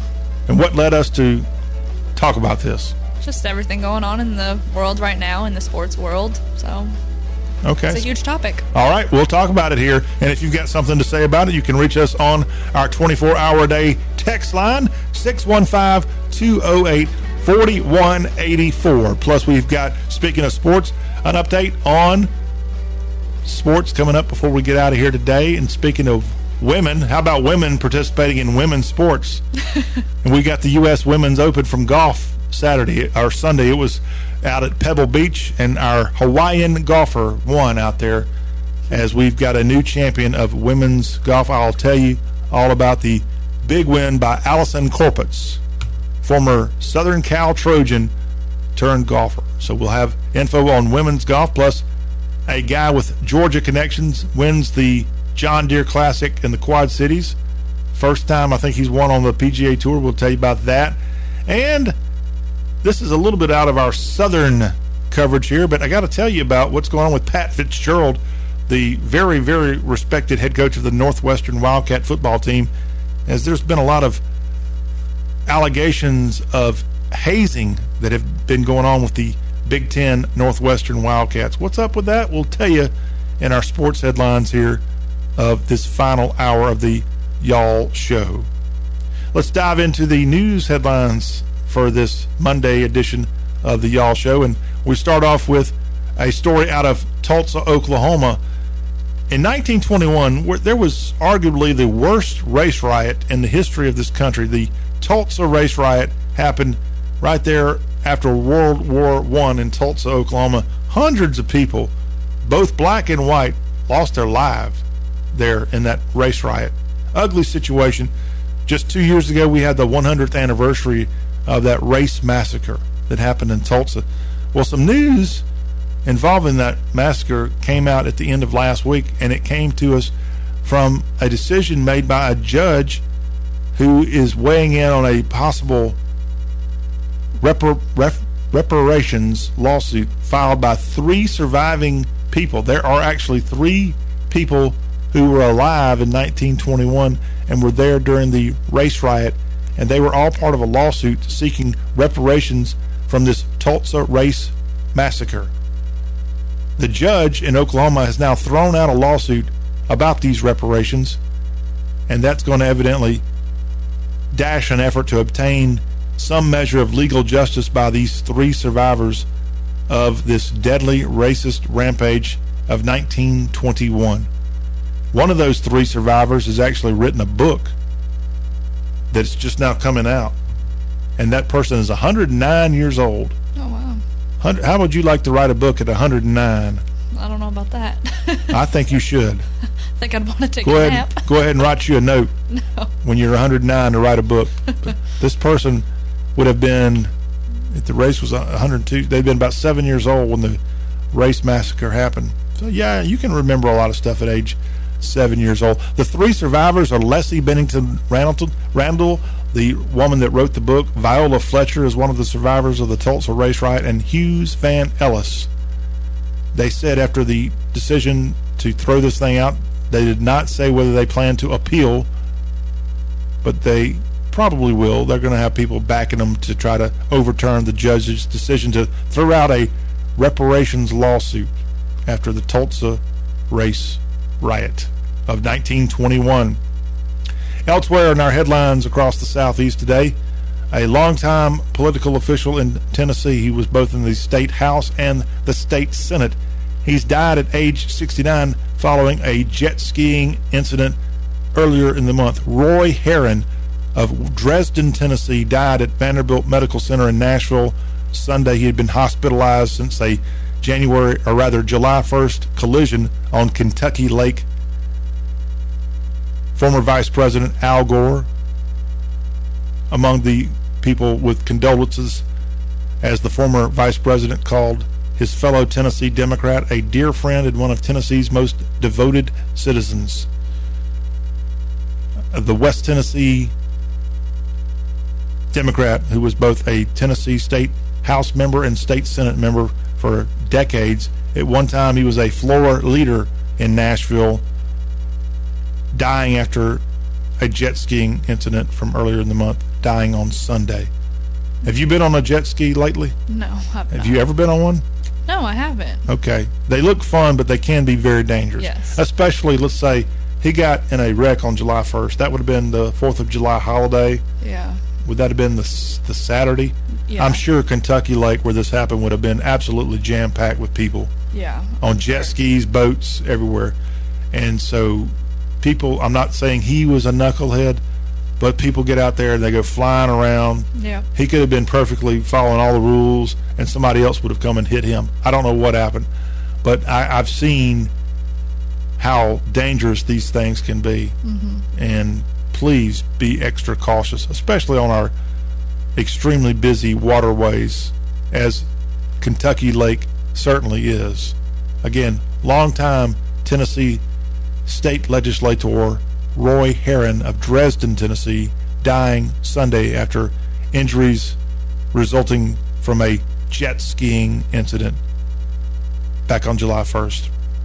Also, another story out of Tennessee a longtime soccer coach in Franklin, Tennessee, now under arrest as he's alleged to have not only raped, but he also drugged these age 9 through 17 boys that were part of his soccer teams and even filmed his assault. 63 year old Camilo Hurtado Campos, arrested by the Franklin Police Department. Over the course of 20 years, he's alleged to have done these act, uh, un- unbelievable acts upon these young boys. Only two victims have been identified because most of the kids that he did this to were drugged and were totally unconscious when he's accused of drugging and raping and recording these videos in Franklin, Tennessee. That's terrible. It's terrible, terrible, terrible. But that's a story from the volunteer state there today. Also out of Virginia, talk about terrible. So in Alexandria, just down the just downstream from Washington D.C., you could say, they are now looking for the culprit here after nine sausages have been found embedded with fish hooks inside them. Oh. They were put in areas where dogs frequented parks and such. And the Animal Welfare League of Alexandria has announced a $5,000 reward for information leading to the arrest of the person that has been putting fish hooks into these little sausages put in places where dogs go do their business. You don't have much to say about that, do you? That's that's terrible too. Yep. In Virginia, attempting to maim or kill fowl or animals is a class one misdemeanor. Do you have anything positive in the news to I don't. Yeah, I, really don't. It's really Sorry. depressing. Let's just go talk about what you want to talk about, which is going to end up getting our show canceled. That's gonna get our blood pressure up, is what it's gonna do. Uh, All right, here's another bad story. You ready for this one? All right, here we go. You need to know about this one. You need to lose some weight, sister. Popular weight loss drug gets a new warning. Ozempic, Ozempic, Ozempic. Ozempic. Sorry, Ozempic in the news because according to the National or American Society of Anesthesiologists, also known as ASA, they're now providing guidance specific to Ozempic because a lot of people are using it using it to lose weight. You Yeah. know, why go see Megan at the gym when you can cheat your way to it. when you can just stick yourself. So evidently, there's an issue of people on Ozempic that end up having to go in and get surgeries. Mm-hmm. So this new guidance from the ASA suggests withholding medications like Ozempic and Wegovy prior to surgery to reduce the to reduce the risk of complications with anesthesia. The guidance reflects concerns over delayed stomach emptying, which could cause patients undergoing anesthesia to experience aspiration, nausea, or vomiting. Hmm. When's the last time you've been put under the knife? I was 12. Oh, so it's been a while. Yeah. I guess you're not having to get the colonoscopies like many, many of us No. in the guy guy category have to do. That's the last time I got knocked out. What about you? Never you hadn't had your wisdom teeth t- taken out? No, I need to, but Okay, well I- you're going to get knocked out when that happens. well, I better. I'm allergic to pain. Are you? Oh yeah, and needles. Okay. I'm, I'm allergic to all of it. Yeah. I remember the day of getting the uh, wis- wisdom teeth. The good news about that was, and you can do the same, there was a reward after you got your teeth taken out. I got to go get me a shake. I think it was a vanilla shake, hmm. which you start sucking on that thing, and then there's a little bit of blood still in your mouth. All right. Yeah, it's good. Hey, I told you we got lots of good news today on the Y'all Show. Just be careful if you're on Ozempic and you've got to have any kind of surgery. Of course, a lot of people are. Megan, she she wasn't kidding. She's mad about people that are cheating. Well, These- I'm not mad. I can understand you want to reach your goals, but at the same time, it's not going to build healthy habits if you're bypassing.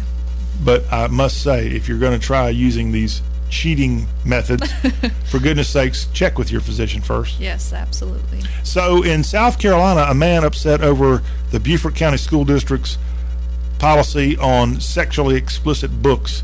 What does he do? He shows up at the school board with bags of chicken feed to protest sexually explicit books. And he threw chicken feed at the school board while protesting. That's a new way to protest. Chicken feed. Let's bring back the tomatoes. You like that? I like the chicken feed better. At least that has a purpose. That kind of hurt. I feel I'll- like it's not hard enough. I want the tomatoes for myself right now. And lastly, in our headlines across the southeast, you know, do you know you're proud of where you live? You're not going to mess up and confuse your state with another, correct? I would hope not. Okay, well, evidently in Georgia, they're a little confused because a billboard company has put up its Miller Time, Alabama, smack dab in the middle of Macon, Georgia, which is nowhere near the Alabama state line. Macon's right in the middle of middle Georgia. It's actually 188 miles if you're wanting to count up. 188 miles from Macon to the Alabama state line, probably over to Eufaula is where that would be. And this advertisement on Gray Highway in Macon was put up last week saying, tastes like Miller time, comma, Alabama. Got a can of Miller and the outline of Alabama inside of it. Maybe they're just trying to get people to talk I think the person putting it up was drunk on Miller. on Miller. They've already replaced it, but what a what a screw up there It's kind of embarrassing. in. Macon putting up the wrong state on a Miller beer sign. Note to self, don't do that anymore. We're not putting up signs. I like a good billboard. Yeah. They're hard to find though. Well, Chick Fil A does a good job with theirs. With the cows. Yeah, and the the ones that they've got where they have like people hanging off the edge and cows and stuff. Yeah. they do a good job. We need to get our own billboard here at y'all show. Do you mind being the center centerpiece of it? Just put your picture, Megan. Just- just- here, tune in. don't don't throw chicken feed at it. All right, I won't do that. We will come back with more. When we come back, we're going to switch over and talk about some more positive news. oh yeah. We're going to talk about men competing in women's sports. Which can be a good thing depending on the situation. I don't think so. I don't think it would ever be a good Oh, situation. I'll let you know. All right. Well, I want to hear what you got to say about it. It's Megan. It's John. It's the Y'all Show. We want to hear from y'all if you want to get involved with today's program. The number is uh, 615 208 4184. Again, that's a number you can text 24 hours a day. 615 208 4184. It's men versus women when the Y'all Show returns.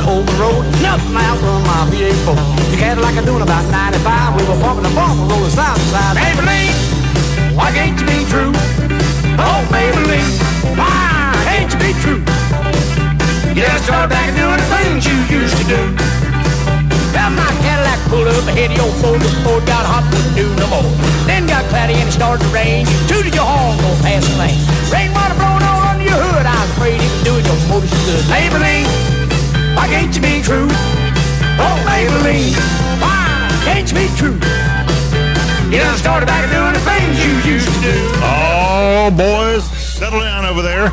Johnny Paycheck, the great Johnny Paycheck, and the great George Jones with a good duo. I've got another great duo of country guys coming up as we start the next segment of today's Y'all Show, but you're just going to have to stick around for that. I'm John, joined by Megan Headwall here on the Y'all Show as we talk about all things Southern. And I got a little bit of a kind of a breaking news that at least is breaking to me that I had not heard of, Megan. And this is big because she recently went over to Sweden and absolutely destroyed the economy of Sweden for a little while. Beyonce, have you heard about Beyonce? You had mentioned it before. She's going to be coming to Nashville. Uh-oh. She's got a Nissan Stadium concert that is going to be taking place. And I don't know the exact date because Beyonce's coming to Nissan Stadium. Come on, why do they send me press releases and don't even tell me the date? But yeah, she's coming to Nashville. I had not. Have you heard of that? No, I didn't. Okay, she's coming to Nissan Stadium.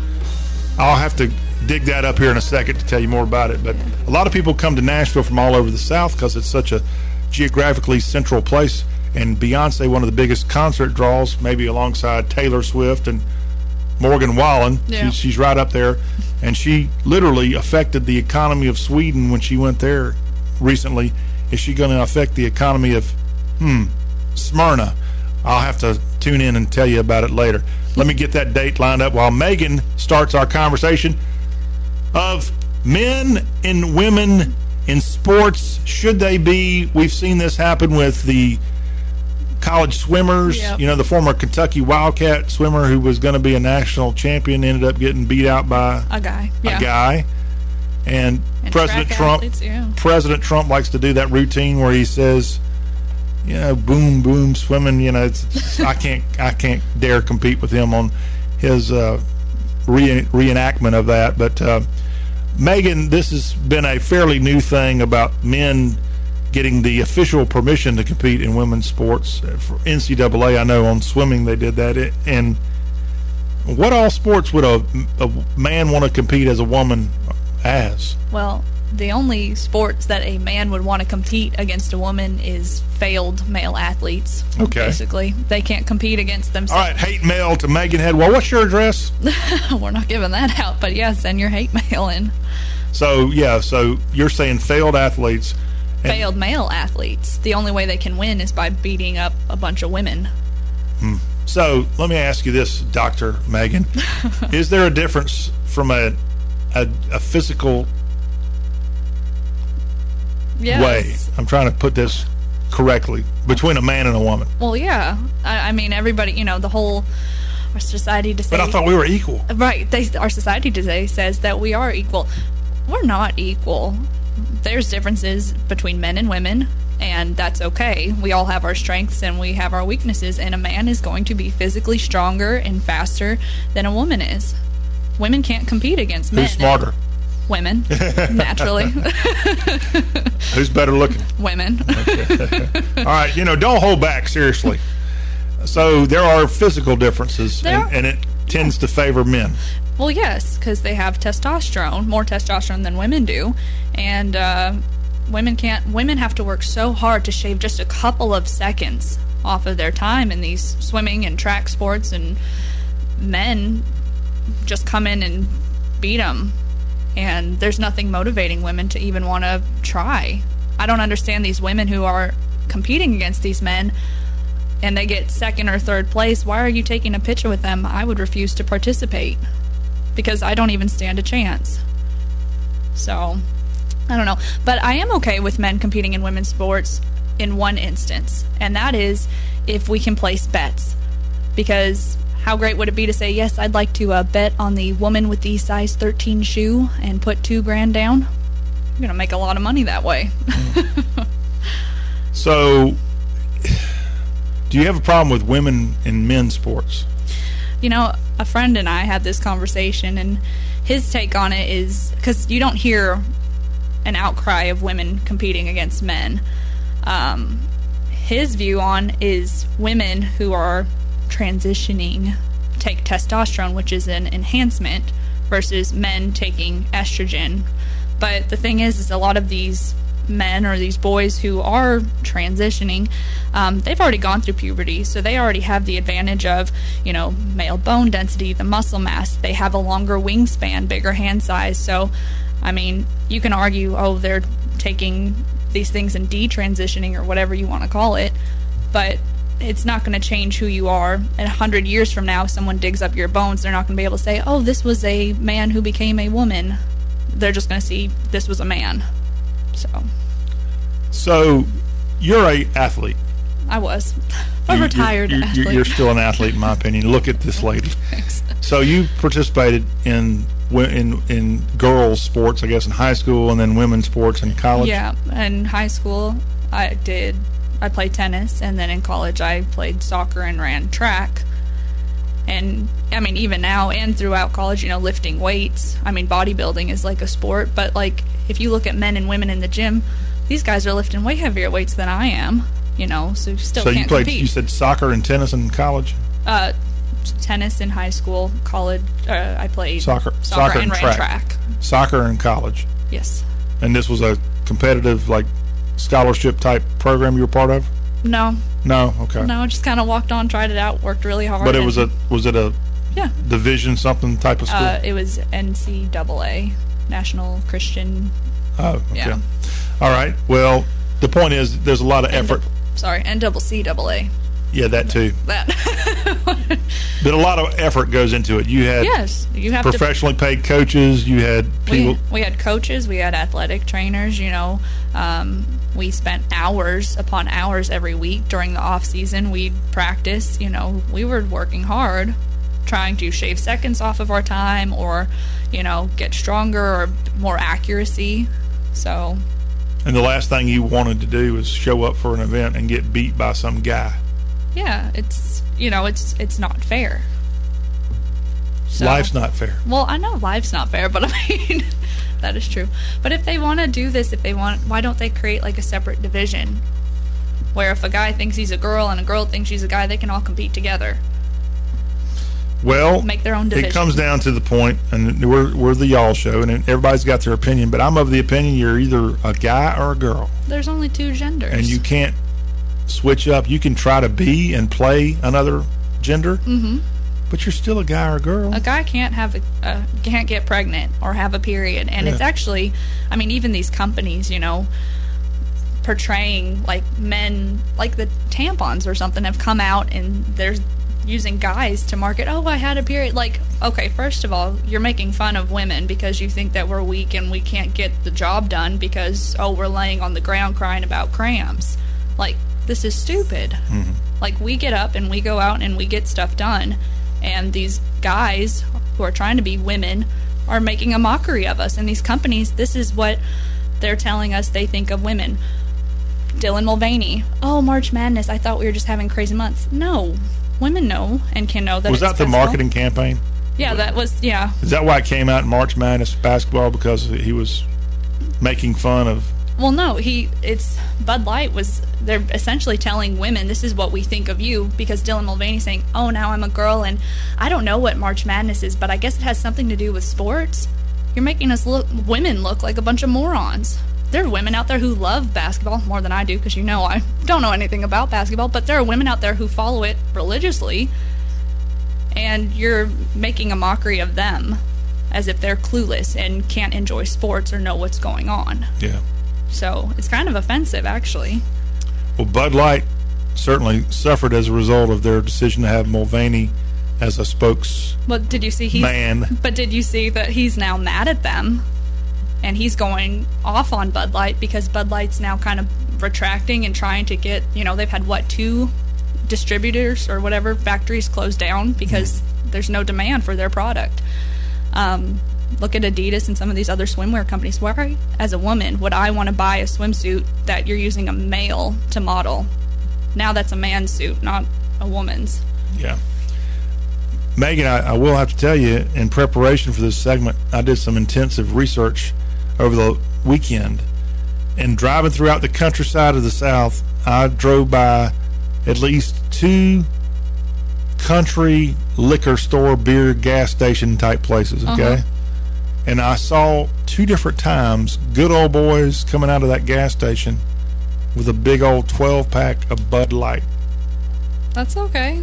I mean, if that's what they like and that's what they want to support. Should I have stopped them and say, "Excuse me, sir, No. are you familiar with what's going on with Bud Light?" No, I'm sure. I mean, I don't think there's a single person who doesn't know what's going on with Bud Light. So some people just don't care.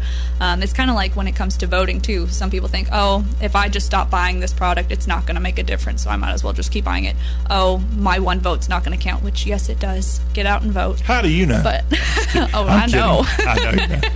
We're talking with Megan. It's John. It's the Y'all Show Monday edition. And I know everybody's got an opinion on this matter. And if you have something, let us know. 615 208 4184 is the way to, to reach us, whether you're getting this on the radio or if you're catching us on demand at y'all.com's podcast option, which is Spotify, iHeartRadio, the TuneIn app, as well as Apple Podcast. And we're in iTunes to boot. So, women and men's sports. Do you happen to know the name of the former Kentucky Wildcat swimmer? Oh, no, I don't have her name. She's done a but good yes, job. She, she's gotten a whole lot of. She got kicked out of, I think it was out at California, UC Berkeley. She might have been I think so. supposed to speak there, and they kicked her off campus or something because of her. She was basically saying, "I should have won a national championship. I worked my whole have. career She should have. to be a national champion." And they decided to have a was it a Harvard swimmer? I don't remember. one one of the Ivy League schools put some kind of thing out there, and that thing bested her, and it just devastated her. And she's making a career of promoting it. Yeah. Yeah, she's she's gotten a whole lot of attention from it and I think it's really started she's so outspoken about it. I think it's opened a lot of people's eyes to And Kentucky swimming, by the way, is really good. yeah. One of the best swimming programs in the SEC for sure. And so she worked hard. Riley Gaines is who I'm Yes. trying to come up with. Riley got her. Gaines, you got her. Well, I mean, I found it. Should we declare her the national champion of the Y'all Show? yes, absolutely. for doing it the right way. But she she she's an example of somebody who had worked probably her since her childhood to be a champion, and then lo and behold, when the curtain is drawn back and she's got that shining moment, it When- gets yeah, when you're destroyed. when you're walking or when you're running, you know, if you're trying to, if you've got a time you want to beat or you're trying to get a little faster, you work hard. You know, you spend hours trying to prepare for that. And she had to work so hard to shave just a couple of seconds, milliseconds off of her time. And she put in all this work just to get beat by a guy. It's not motivating to do. And it's interesting, you know, the whole feminist movement, and they scream, oh, we love women and women are the best. They're actually very silent, which is surprising to me. They're not. They're not outraged that these men are competing against women. If they really, if the feminists really cared about women, I think that they would have spoken up a little bit more and been like, this isn't right. Men should not compete against women. And they haven't. So, Well, I'm old school. I definitely think there's a place for women, there's a place for men, and you don't have to combine them. Yeah, you don't have to. And and there's also like there's sports out there where it is like recreational and it's co-ed and it's fun, but you know, when you're on the college level or professional level, you shouldn't have that. Unless you start a whole new league where it's a co-ed league and everybody plays against each other, okay. I'm a I'm a guy who went to an all male college, and I think there's a place for all male colleges and all female colleges. Yeah, they have those, but They're not they're not many. There's not many. Not many at all. So single gender is a great thing in my opinion when it comes to education. And, and now we're seeing and trust me, as a guy who went to a single gender school, there were lots of haters. People that just wanted to bring that institution down. Let's just make it like all the rest of that's that's how the liberals think, Megan. They don't want to see anything be something old. They want to destroy everything just so they can build it back up. In a different, you know, In a different- more just- communistic socialist. You could say way. that. You could say that, but But we call it progressive. liberals just want to change everything, and then they get it changed, and then they want to change it again. That's how I feel. I'm not a liberal, Megan. I'm sorry. Anything else on this topic before we let you go? Because we're going to have to sit here and take the fan mail, the angry fan mail. Oh, I'll take it all day long. Oh, you're going to take it? Oh, sure. all right. Doesn't scare me. So you haven't had a guy mess you up? Because I'm going to do something about it if that's the case. no, Nobody, no guys come in there and won an award that you should have won. no, no. But if I, like I said, if I was an athlete right now in college or professionally and I had to compete against a man, I wouldn't compete at all. I would boycott it. You know what? Because it's not fair to me to put in all this time and work and money to try to be better all for nothing. Because I can never compete against a guy. Let me, as we get ready to depart with you, Megan, let me tell you about this name from about three years ago. That for about a week or two weeks there was the biggest name in sports. Are you ready for this one? Mm-hmm. Sarah Fuller. That ring a bell? hmm I've heard it before. Yeah. Sarah Fuller kicked for the Vanderbilt Commodores about three different times. Mm-hmm. And she became the most important sports person in, in the history of Vanderbilt sports, according to some. it's really pathetic what, what how the media, especially ESPN, played out her role. She might have even won some kind of big award. Now that I think about it, Uh-huh. and I, not long ago, I went and looked up like Vanderbilt football, Uh-huh. and her her picture was the first thing to show up. So And they- she is pretty big.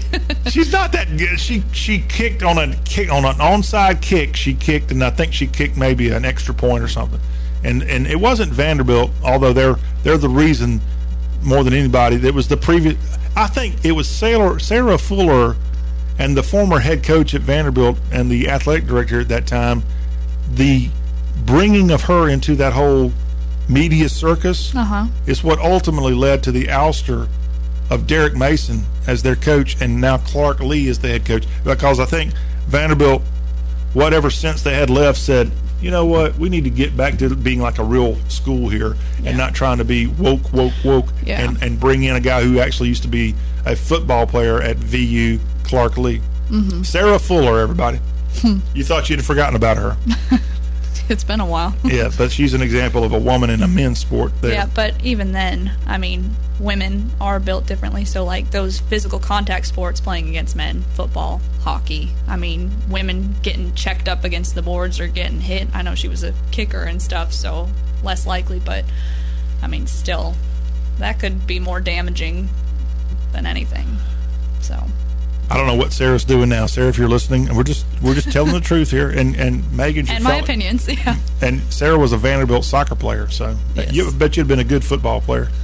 probably not. Yeah, it's Megan Headwall. Thank you again. We will see you back here Wednesday. Wednesday, and then then Monday of next week. She's going to be going on a vacation soon. That's something I certainly object to. we'll come back and start the next segment out with a little Southern. Speaking of sports, I don't know if Sarah Fuller's in our headlines, but we've got a little Southern sports to catch you up with as the third hour of the Y'all Show continues.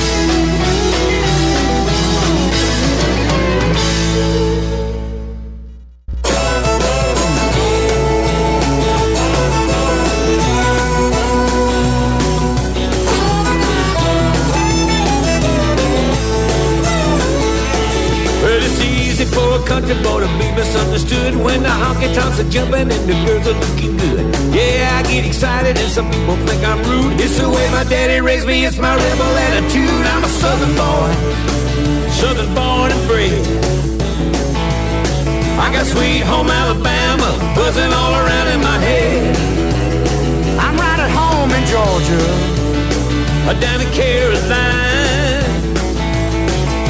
Yeah, I'd be happy anywhere below the Mason-Dixon line. Working and a sweating till I hear that whistle blow. Country rock a cooking on my pickup radio. I rush home for a shower and put on my dancing shoes. I get the Friday fever and the Sunday morning blues. I'm a southern boy. I like a rowdy crowd. Put both seat for on the jukebox and turn that sucker way up loud. Don't need a reservation. We're just having fun. It's party time in Dixie. Y'all just come on down and get you some. Oh, some Southern boys there. You heard it. Little Georgia boy and a Carolina kid, and Charlie Daniels and Travis Tritt together with the song from about 20 years ago. Southern Boy. Love that for all of our Southern boys out there. Thank you for listening to the Y'all Show. And our Southern gals, we love you too. And thank you for taking time to catch us here on great radio stations of Dixie, as well as those of you who get us each and every day in podcast form. We're wrapping things up here in this final hour of our Monday Y'all Show. And how about this story that broke in the Southern sports world the other day? The amount of money that Tom Brady, Tampa Bay Buccaneers retired QB, the amount of money that he supposedly lost in the collapse of crypto giant FTX. Have you heard about that amount? 30 mil.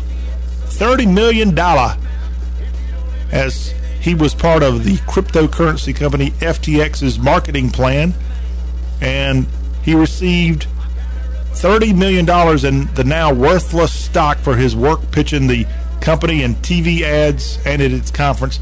And his, his then honey, Gisele Bundchen, she also got 18 million. So nearly $50 million to the then Brady household for FTX's, for being their pitch men and pitch women. FTX ended up filing for bankruptcy in November. The former CEO Sam Bankman Fried, is now facing federal fraud related charges. Tom Brady, though, took a hit, it looks like, with his decision to help out FTX. Remember, FTX also was a sponsor of the uniforms of Major League Baseball umpires. I bet you they don't have those little FTX logos on their uniforms this year. I don't think so. By the way, All Star Game is taking place in Seattle on Tuesday, you got your home run derby of Major League Baseball set to take place on this Monday evening. Some college football news. This is not Southern, but it's close enough. Big Ten, to, we go to Evanston, Illinois, and the Northwestern Wildcats. Pat Fitzgerald, the head coach of the Wildcat program, in a lot of trouble right now as allegations coming out about him hazing. He just got disciplined by having to sit out some games for the Wildcats at the start of the 23 season. Now, a former Northwestern football player has come forward with allegations of widespread hazing within the Northwestern program. And he spoke Sunday with University President Michael Schill, who is considering more discipline for Coach Pat Fitzgerald. I'm telling you, Fitzgerald could be fired as a result of this. This is a guy who's done a great job leading Northwestern, taking them to the Big Ten championship game a year ago. Many, many very good wins along the way, bowl victories, lots of bowl appearances and such.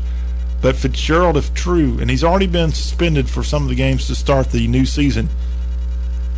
This is not looking good here a couple of weeks before the start of the 23 season as Northwestern reconsidering its penalty amid a hazing probe of this Big Ten football program. We'll keep you updated on that in our headlines of college football throughout the week. Elsewhere, to the world of college baseball, congratulations to a pair of LSU Tigers who've just won the national championship. And to back that thing up, Paul Skenes and Dylan Crews went 1 and 2 in Sunday's MLB first round draft as Skenes picked up by the Pittsburgh Pirates. He's a pitcher and went number one overall to the Bucks. And then his teammate from LSU, Dylan Crews, gets picked up number two by the Washington Nationals.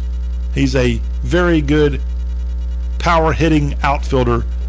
And both Skenes and Crews of the purple and gold going one and two in the 2023 ML, ba- ML Baseball, Major League Baseball amateur draft held round one Sunday in Seattle, where again it's the All Star Week going on there for the Mariners hosting that event.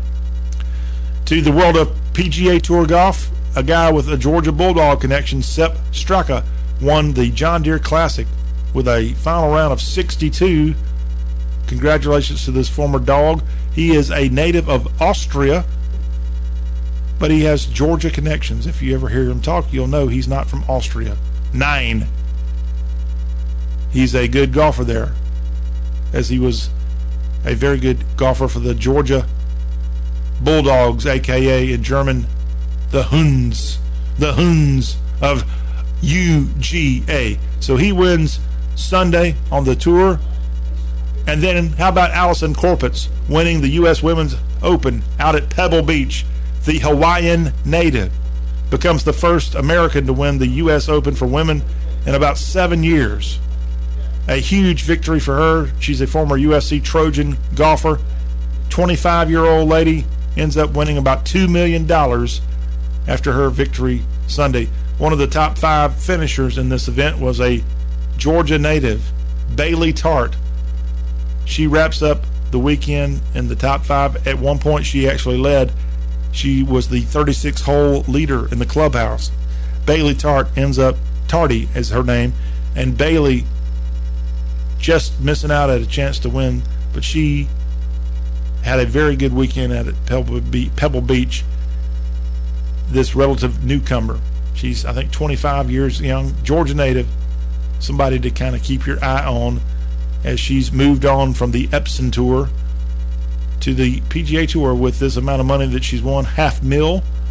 She will be very welcome to be part of the PGA Tour for for a while.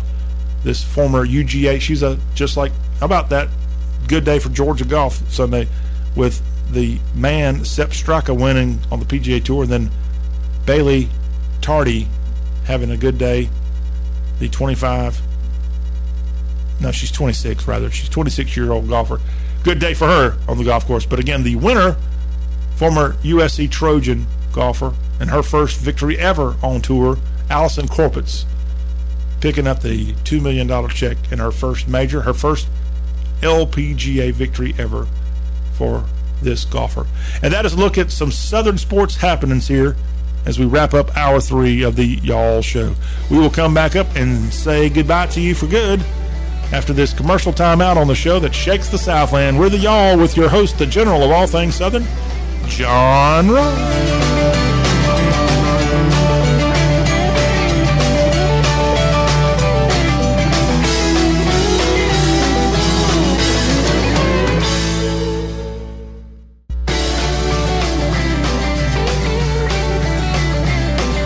right, y'all, we've come to the end of this Monday edition. Thank you so much for being a part. We'll be right back here on Tuesday with more fun. We're going to have our Southern Political Report and a Southern Book Report all coming your way on the show that's all about Dixie. We are the Y'all Show, powered by y'all.com. Have a great rest of your day.